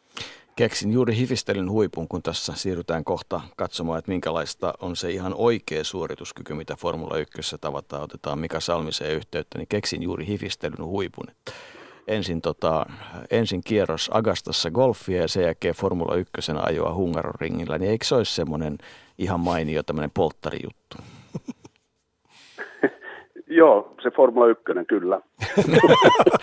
Tähän on hyvä päättää. Hei, tota, hienoa kesää Toni Schwarzschild ja ollaan yhteydessä jossain vaiheessa ja kuulostellaan, minkä, miltä formulakausi sun mielestä on siihen mennessä näyttänyt. Aivan loistavaa, kiitoksia. Ja huomataan vielä tässä vaiheessa, että radollahan voi tulla tuonne Alastaronkin kuuntelemaan, se ei maksa mitään. Siellä on kun, kunnon, kunnon V8 jyllä, että tota, niin, niin, se, on, se on ihan ilmasta tosiaan. Mutta mm. kiitoksia. Joo, mutta korvatulot pitää ottaa mukaan. Ne pitää ottaa mukaan, se on hyvä juttu. Ylepuheen urheiluiltaa. Joo, päivän kevennys, mutta silti tota, ihan ytimessä, että et, et ne on ihan oikeasti tosi vehkeitä ja, ja kyllä tota, ei sitä varmaan osaa kuvitella. Että kun ajattelet, että mä niin kuin mielessäni mietin, että no, normaali autolla ei koskaan voi käyttää sellaisia kierroksia, mihin Formula 1-auto ajaessaan ne saisi laskea. Että et niin kuin jos lasket ne sinne kuuteen ja puoleen tuhanteen, niin sitten ollaan jo tosi vaikeuksissa, että kun se pitäisi pysyä siellä kympihaiturissa se jysellys, niin tota, se kuvaa hyvin sitä, missä mennään. Että tämä on semmoinen autourheiluasia varmaan, mitä moni ei tajuakaan. Niin on, ja sitten aikoinaan otettiin semmoinen aerodynamiikka ja ilmavirtaukset on, on kehittynyt tosi paljon, mutta aikoinaan se oli sitä, että, että kun verrataan sitä, että kun Formula 1 suoraan nostat pelkästään kaasun, jalan kaasulta, ja, ja tota, niin se on yhtä kova jarrutus, kun, kun tota, sä painasit, tai vielä kovempi jarrutus, kun sä painaisit siviiliautolla jarrut pohjaan, että siinä mm. on niin kuin ihan eri, eri systeemit. Mutta Hockenheimillahan toi demonttiin.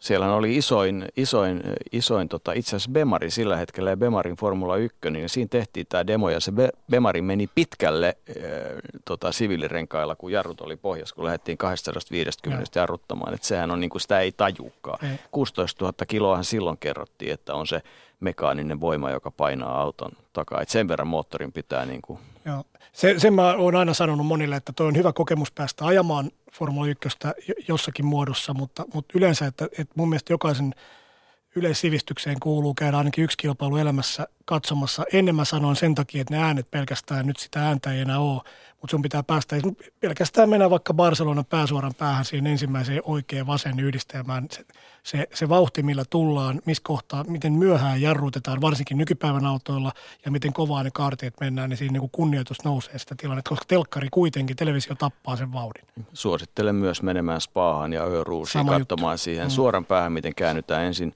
vasemmalle ylös ja oikealle ja sen jälkeen mennään ja, ja kun sä et näe sitä rataa. Mutta nyt mennään itse asiaan. Mika Salminen, oikein hyvää iltaa. Ilta, ilta. Me ollaan täällä Jukan kanssa sen verran innostuneita, että tahtoo nämä alut mennä pitkäksi, mutta suo se meille anteeksi. Olemme, Ei olemme tituleeranneet sinua suorituskykyvalmentajaksi, suo se myös meille, mutta sano mitä Formula 1, mitä, se, mitä siihen sanan suorituskyky taakse ihan oikeasti kätkeytyy?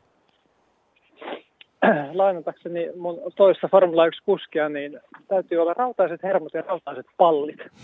Näinhän se minulle, kun me ensi kerran tavattiin, niin, niin ilmoitti, että tätä tässä hommassa tarvii. Ja, ja tota, niin, sillä sieltä hyvin pitkälle mentiin, mutta, mutta tota, niin, niin se vaatii, vaatii todella paljon nimenomaan henkistä kapasiteettia, kykyä ajaa autoa niin kovaa ja keskittyy moneen asiaan samalla, samalla kertaa ja, ja fysiikalta – No nykyautot ei, ei niin paljon vaadi, mitä, mitä kymmenen, kymmenen vuotta sitten vaati, mutta, mutta se oikeastaan kokonaisuus, kokonaisuus kaikki ne matkusteluineen ja, ja tota, niin, pitkinen viikonloppuineen niin vaatii erittäin rautasta tota, niin, perus, peruskuntoa, jotta adaptoidutaan eri aikavyöhykkeisiin, aikavyöhykkeisiin tota, niin, nopeammin ja, ja ylipäätään palaudutaan sitten niin kuin harjoituksista kisaan ja, ja tota, niin, kilpailu, viikonloppujen välissä, välissä sitten tota, niin, niin seuraava, kohti seuraavaa kilpailua, niin, niin tota, kyllä, kyllä on niin kyse erittäin kovasta laista.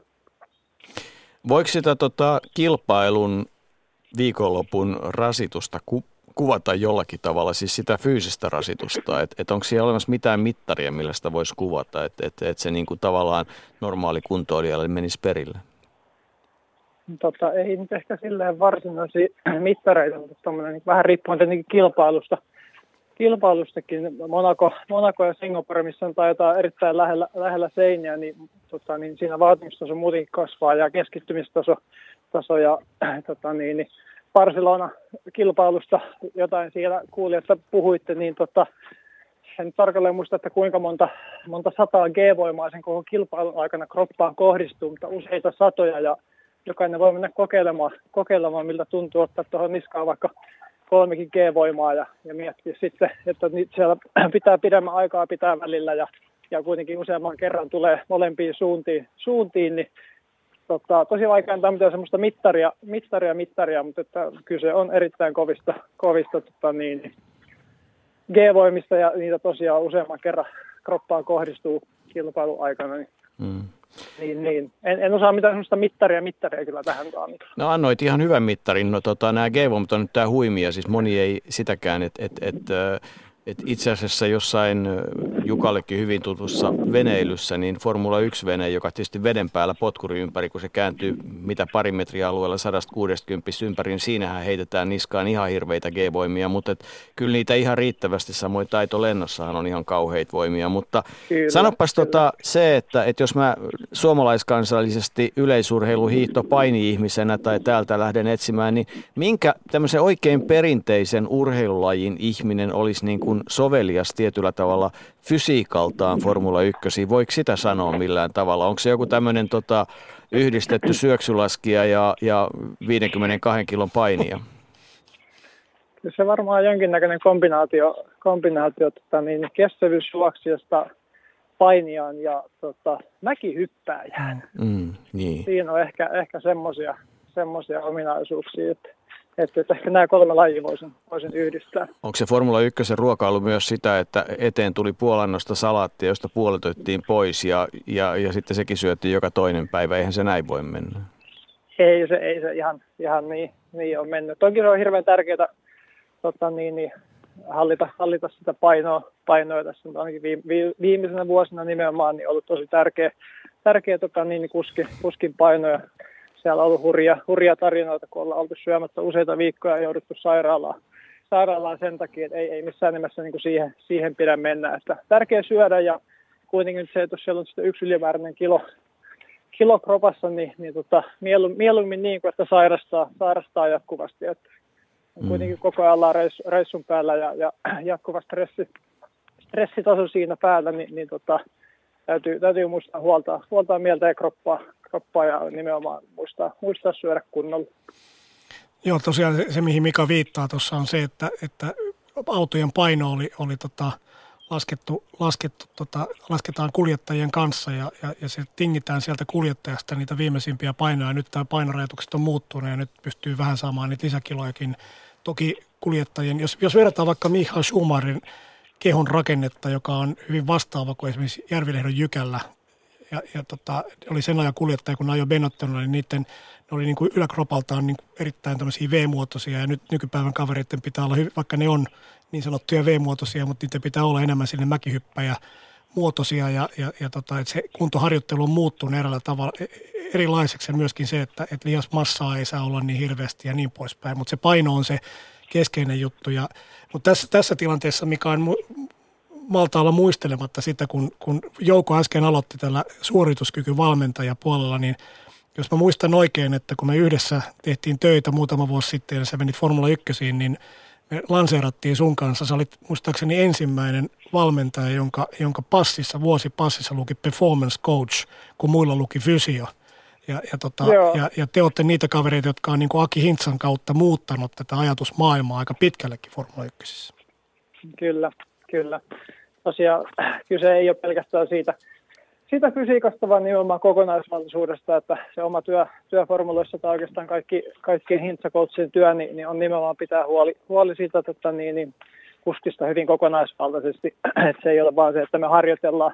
Se on, se on itse asiassa hyvin pieni osa sitä, että harjoittelua, fyysistä harjoittelua tapahtuu oikeastaan niin sanotusti sermien takana, että kisa viikonloppujen aikana ei juurikaan ole aikaa aikaa harjoitella aamulla ehkä jonkinnäköinen kevyt, kevyt reippailu ja valmistaa mieli ja mieleen keho tulevaan päivään, mutta se on sitten muuten aikalaisen päivän, päivän hallinnointi ja pidetään huoli siitä, että ruokaa oikeaan aikaan ja, ja oikeaa ruokaa ja, ja tota niin, niin ollaan oikeaan aikaan oikeassa paikassa ja, ja pyritään, pyritään tota niin, niin hallitsemaan sitä päivää niin, että, että tota, kuskilla on mahdollisimman vähän stressitekijöitä siinä, että hän pystyy keskittymään siihen itse tekemiseen eli ajamiseen. Ja sitten se on niin, että, että kun te olette tuossa roolissa lähimpänä sitä kuljettajan, ehkä sitä lähin, ehkä lähin hovi jopa, ja, ja tota, jos näin voi sanoa, niin, niin myöskin sen ihmisen huoltaminen noin niin kuin henkisellä tasolla ja epäonnistumisista nouseminen ja kaikki nämä on Juuri tosi näin. keskeisissä Kyllä. asemassa. Että niin en, ennen aikaa naurettiin jääkiekkoilijoita ja vaikka koripalloilijoita, että niistäkin on nykyisin tullut urheilijoita, niin taitaa olla James Huntin ajoista tullut pikkusen muutosta näihin nykykavereihin vai? Että se ei ihan no, lähekkää enää, enää Johnny Walkerilla liikkeelle se päivä. Että. Joo, ei, ei ainakaan noin mun kolmen vuoden aikana niin tämmöisiä tapauksia tullut, tullut vastaan. Kyllähän tästä on tullut huomattavasti, niin kuin en sano, että se silloinkin olisi ollut tullut, tullut urheilua, mutta että sanotaanko, että nämä urheilijat ovat ottaneet tämän asian huomattavasti totisemmin ja, ja tota, niin elävät kyllä niin todella kurinalaista urheilijan, urheilijan elämää. Jos mietin mun aikaisempaa elämää ennen kuin formuloihin menin, toimin, toimin tota, niin, niin pikajuoksuiden valmentajana, niin, niin pystyn kyllä hyvin, hyvin niin kuin rinnastamaan nämä formulakuskit näihin, näihin pikajuoksiin, eli hyvin, hyvin kurinalaista elämää. Harjoitellaan, syödään ja nukutaan ja välillä vähän pidetään hauskaa. Jukka vielä jatkaa tovin ja sitten ruvetaan katsomaan, että minkälaisessa kunnossa on meidän ystävämme Jyrki Järvilehto. Joo, ei mulle tuli vain mieleen, tuossa me juteltiin äsken Niko Karin kanssa tässä lyhyesti, hän on Barcelonassa testaamassa ja sehän on tehnyt monta vuotta Nikon kanssa töitä ja nyt ollaan aika lähellä Formula 1 ovia tällä hetkellä, niin, niin mikä se viimeistely, mikä nyt on, mitä Nikolle pitää vielä tehdä? Miten sä opastat sitä omalta osalta eteenpäin? Tässä on ollut hienoa nähdä oikeastaan viimeisen puolen vuoden aikana, kun Niko on muuttanut pois, pois kotoa, niin henkinen kasvu, kasvu, mikä hänessä on tapahtunut, on ihan sanoin kuvailemattoman hienoa. Siellä ollaan otettu useampia henkisiä senttejä, senttejä eteenpäin ja tämä on ehkä ollut niin Nikon yksi yksi ha- isompia haasteita. Hän on, hän on hemmetin taitava, taitava kuski ja hän kyllä tietää, mitä se ratin takana pitää tehdä, mutta välillä, välillä ehkä tuo pääkoppa ei, ei ole ihan kaikessa tekemisessä mukana ja se on nyt se asia, mitä tässä nimenomaan ollaan tota, niin, Nikon kanssa kovasti, kovasti työstetty ja, mm. ja tota, niin, se on ehkä nyt tässä nimenomaan se niin kuin ratkaiseva, ratkaiseva tekijä, että tuleeko tätä siirtoa, siirtoa tapahtumaan ja on paljon, paljon erittäin hyvää, hyvää tota, niin, niin, suorittamista ollut tuolla Red Bullin simulaattorissa, jossa, jossa häntä on tällaisten verrattu näihin, näihin tota, nykyformulapuskeihin ja siellä ollaan ihan samoja vauhteja, vauhteja ajettu, että se nyt jotain kertoo siitä, että kaveri kyllä, kyllä osaa ajaa, mutta sitten kun se paikka tulee, toivottavasti jossain kohtaa kutsu tulee johonkin Formula 1-testeihin, silloin pitää olla valmis. Ja tämä on nyt nimenomaan se, mihin pyritään niin fyysisesti kuin henkisesti valmistautumaan. Mutta kai se vähän niinkin on, että ei siitä kyllä pahuksesti haittaa ole, että saat fyysisesti pahuksen kovassa kunnossa, niin se henkinenkin kunto on niin kuin helpompi kaivaa sieltä, kun tietää, että ei ole tehnyt kompromisseja. Että nämä urheilus on tämmöisiä kummallisia lainalaisuuksia.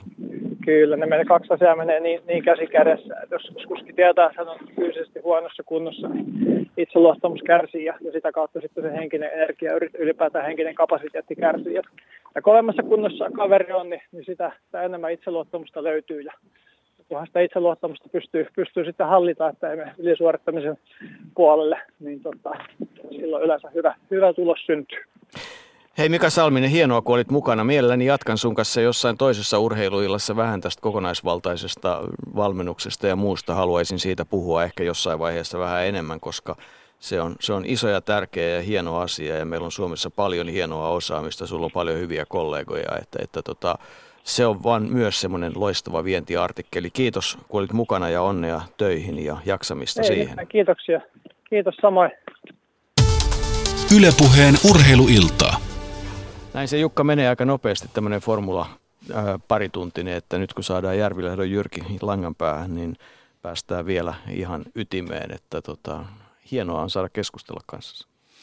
Joo, tämä on, on, nämä on mukavia juttuja. Sitten tässä on aika hieno juttu, että tämä on niin monisäikeinen tämä Formula 1 maailma kaiken kaikkiaan. Autourheilu sinänsä, liitetään siihen vielä urheilu, niin, niin tota, me ei tätä, tätä pankkia pystytä niin yhdessä illassa tyhjentämään. Ei, ei, ei muuta tätä kannattaa, kannattaa jatkaa, että, tota, että, että, että se, on, se on kaiken tavoin hieno asia ja, ja tietysti kun katsoo pelkästään tätä pankkia, mitä se tulee tarjoamaan, että niin kuin aloitettiin siitä, että kolme kisaa on menty – 26. marraskuuta. En edes halua ajatella, että silloin on vielä kylmempi kuin nyt ja ollaan menty vuosi melkein eteenpäin ja silloin kaverit ajaa viimeistä kisaa ja toivottavasti silloin ratketaan paljon, mutta, mutta tota, nyt mennään taas sitten hyvin lähelle sitä Formula 1 ihan konkreettisesti, kun langan päässä taitaa olla Järvilehdon Jyrki. Hyvää iltaa.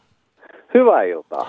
Lähdetään nyt ihan toisinpäin liikkeelle ja sanotaan, että kuinka nastaa se on istua tuommoiseen pahuksen kovaan kartingautoon, painaa kaasupohjaa ja, ja mennä niin paljon kuin sielu sietää? No kyllä se tota, ikäihmiselle niin tuntuu aika rajulta alussa. Että, tota, Kuka nyt nuori mies, otetaan aikaa. uudestaan toi alku. Mikä ikäihminen? Otetaan nuori mies uudestaan toi alku.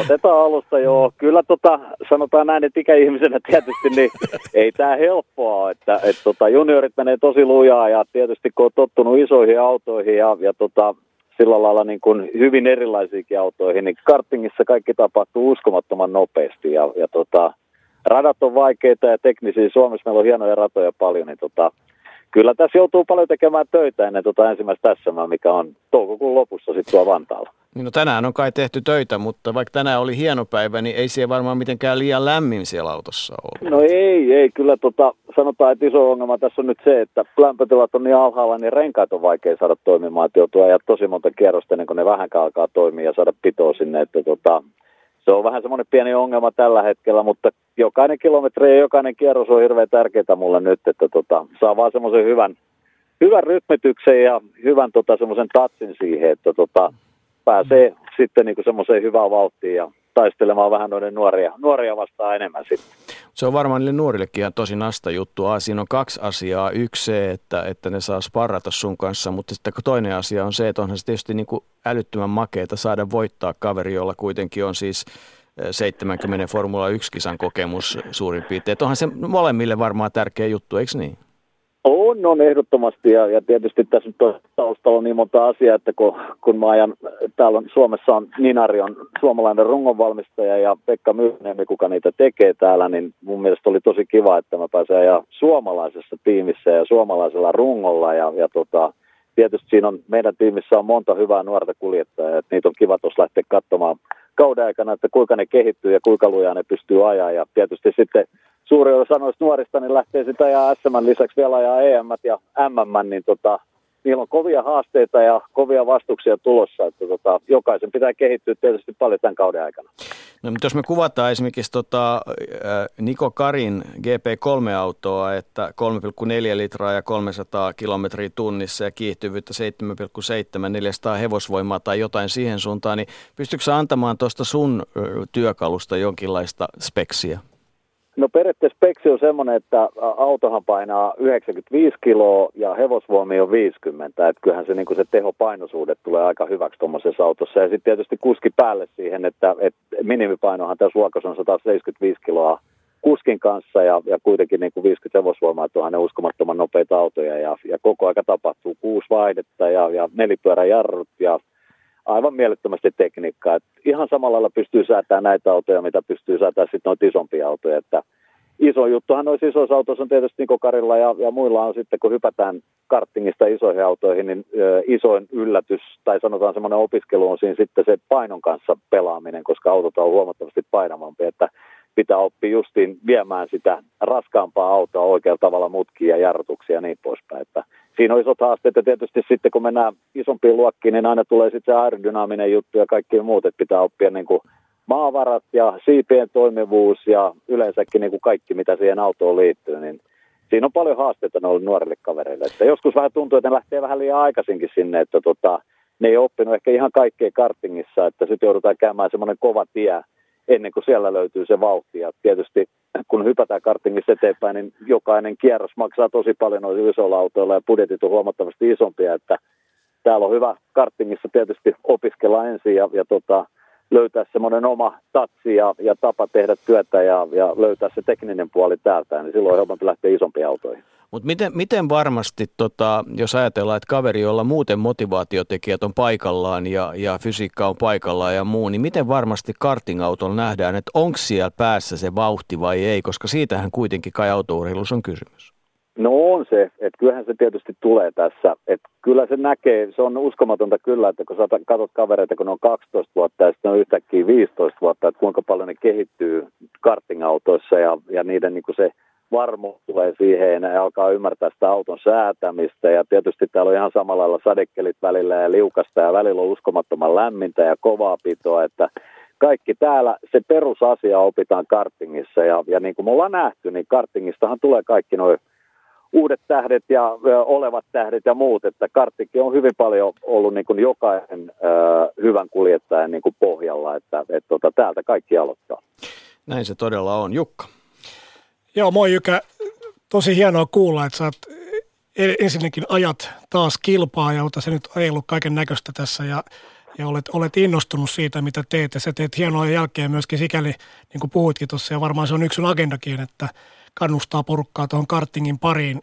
Toki tyydytät varmasti myöskin kilpailuviettäjä, mutta tota, mulla tulee mieleen se, että kun sulla on kuitenkin kontakti vielä McLareniin, niin, niin miten, miten aktiivinen sä yleensä oot tällä hetkellä kilpa-autoilun kanssa ja, ja miten lähellä Formula 1 sä elät tällä hetkellä? No kyllä tietysti McLarenin yhteyksien kautta tietysti tulee kuultua paljon siitä, että kuinka surullisessa tilanteessa McLareni tällä hetkellä on ja kuinka vaikeaa se voi olla Formula 1.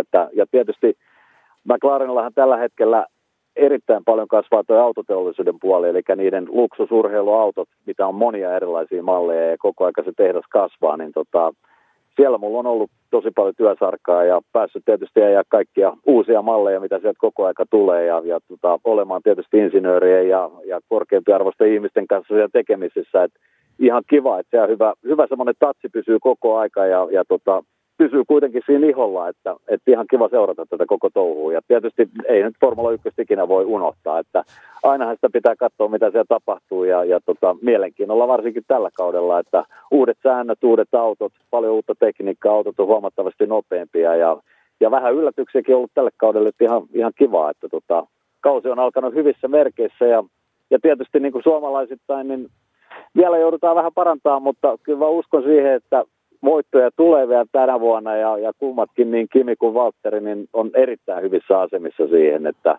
nyt vaan kun saadaan asiat kohdalleen ja, ja ne vähän löytää vielä semmoista tiettyä tatsia siihen ja epäonni pois ja muuta semmoista, niin kyllä se tulee vielä hyviä tuloksia.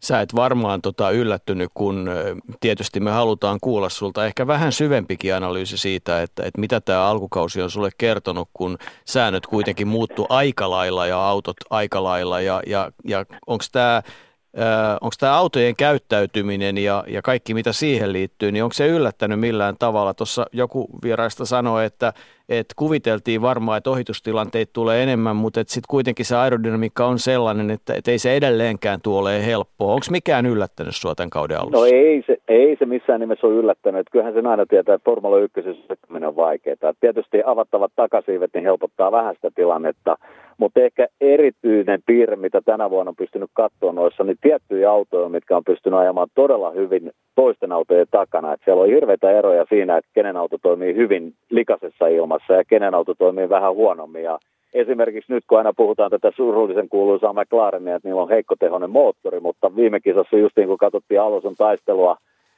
Saubereiden ja, ja tota Forsindia ja mitä siinä nyt olikin sitten ympärillä, että kuinka hienosti se auto toimi mutkissa ja kuinka lähellä se pystyy ajamaan ja kuinka hyvin se pystyy hakemaan erilaisia linjoja ja kaikkea muuta. Et tietysti se tehopuute sitten antoi huonoa kuvaa siitä, mutta kuitenkin niin kuin jos sä katsot teknisesti sitä autoa ja aerodynamista, kuinka hyvin se toimi, niin, niin tota, niillä on hyvä paketti, mutta moottori vaan uupuu tällä hetkellä. Toivottavasti ne saa sen kohdalle. Ja ihan samahan se on niin kuin noissa muissa tiimeissä, että Mercedes varma vakaa tiimi tietysti ja niillä on hyvä kokemus ja, ja hyvä auto, mutta ehkä yllättävät on ollut tietysti tuo Ferrarin hyvä kulku, että kuitenkin kun viime vuonna katsottiin sitä, että ei ollut helppoa ja paljon ihmisiä vaihdettu ja siellä on ollut hyvinkin poliittista se touhu välillä, niin kuinka hienon paketin on pystynyt tälle vuodelle tekemään. Ja ehkä isoin ero tietysti on tehty siihen Mercedeksen tällä hetkellä siinä, että ne on ollut todella rohkeita taktiikoissa – ja ne on uskaltanut pelata sitä peliä huomattavasti niin kuin raaemmin, mitä Mercedes. Mercedes luottaa edelleenkin vähän liikaa siihen, että niillä on niin kuin paras auto ja ne pystyy voittamaan niitä kisoja ja sillä, että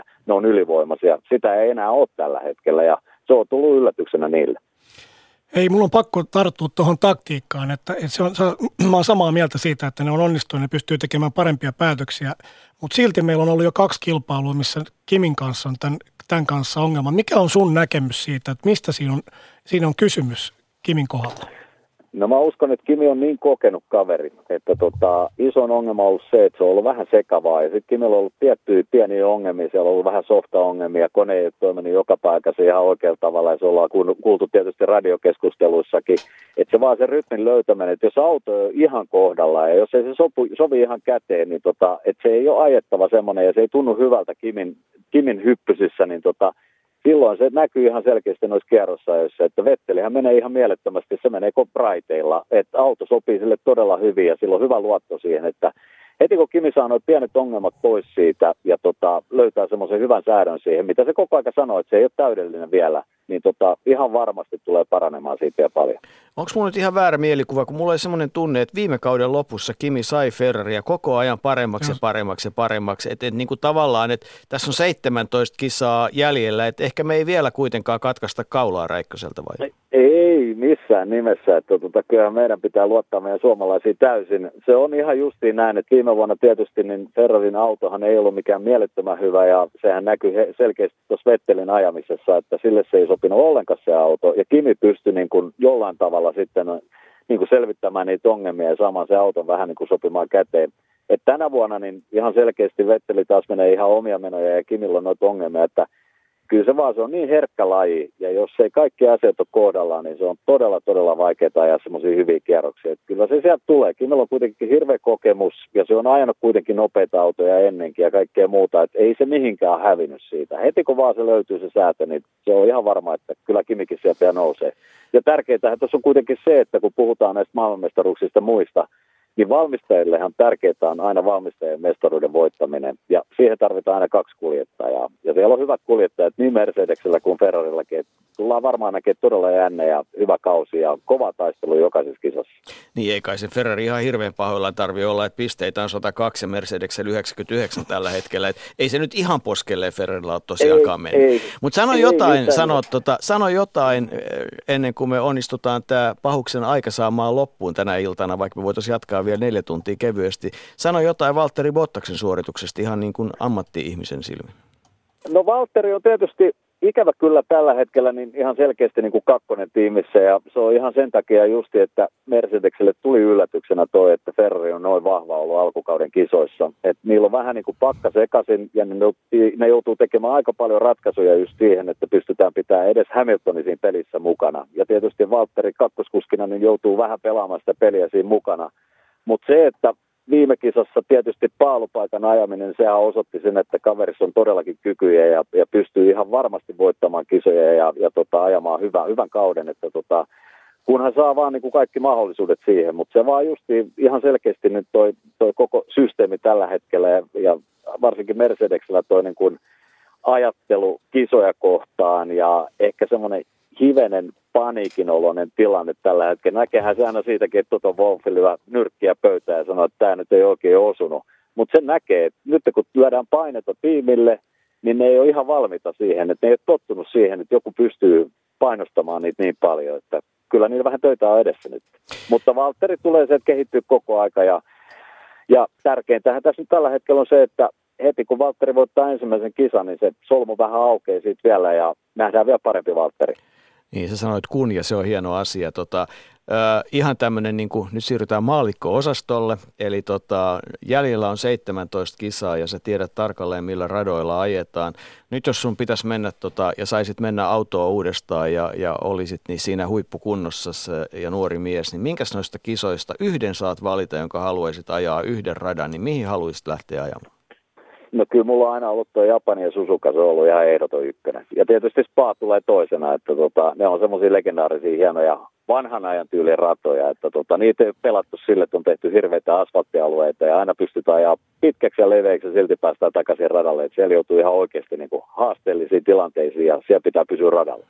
Sä oot selvästi syksy-ihminen. Jyrki että hei hienoa kun oot mukana ja, ja tota, kartinkisoissa nähdään.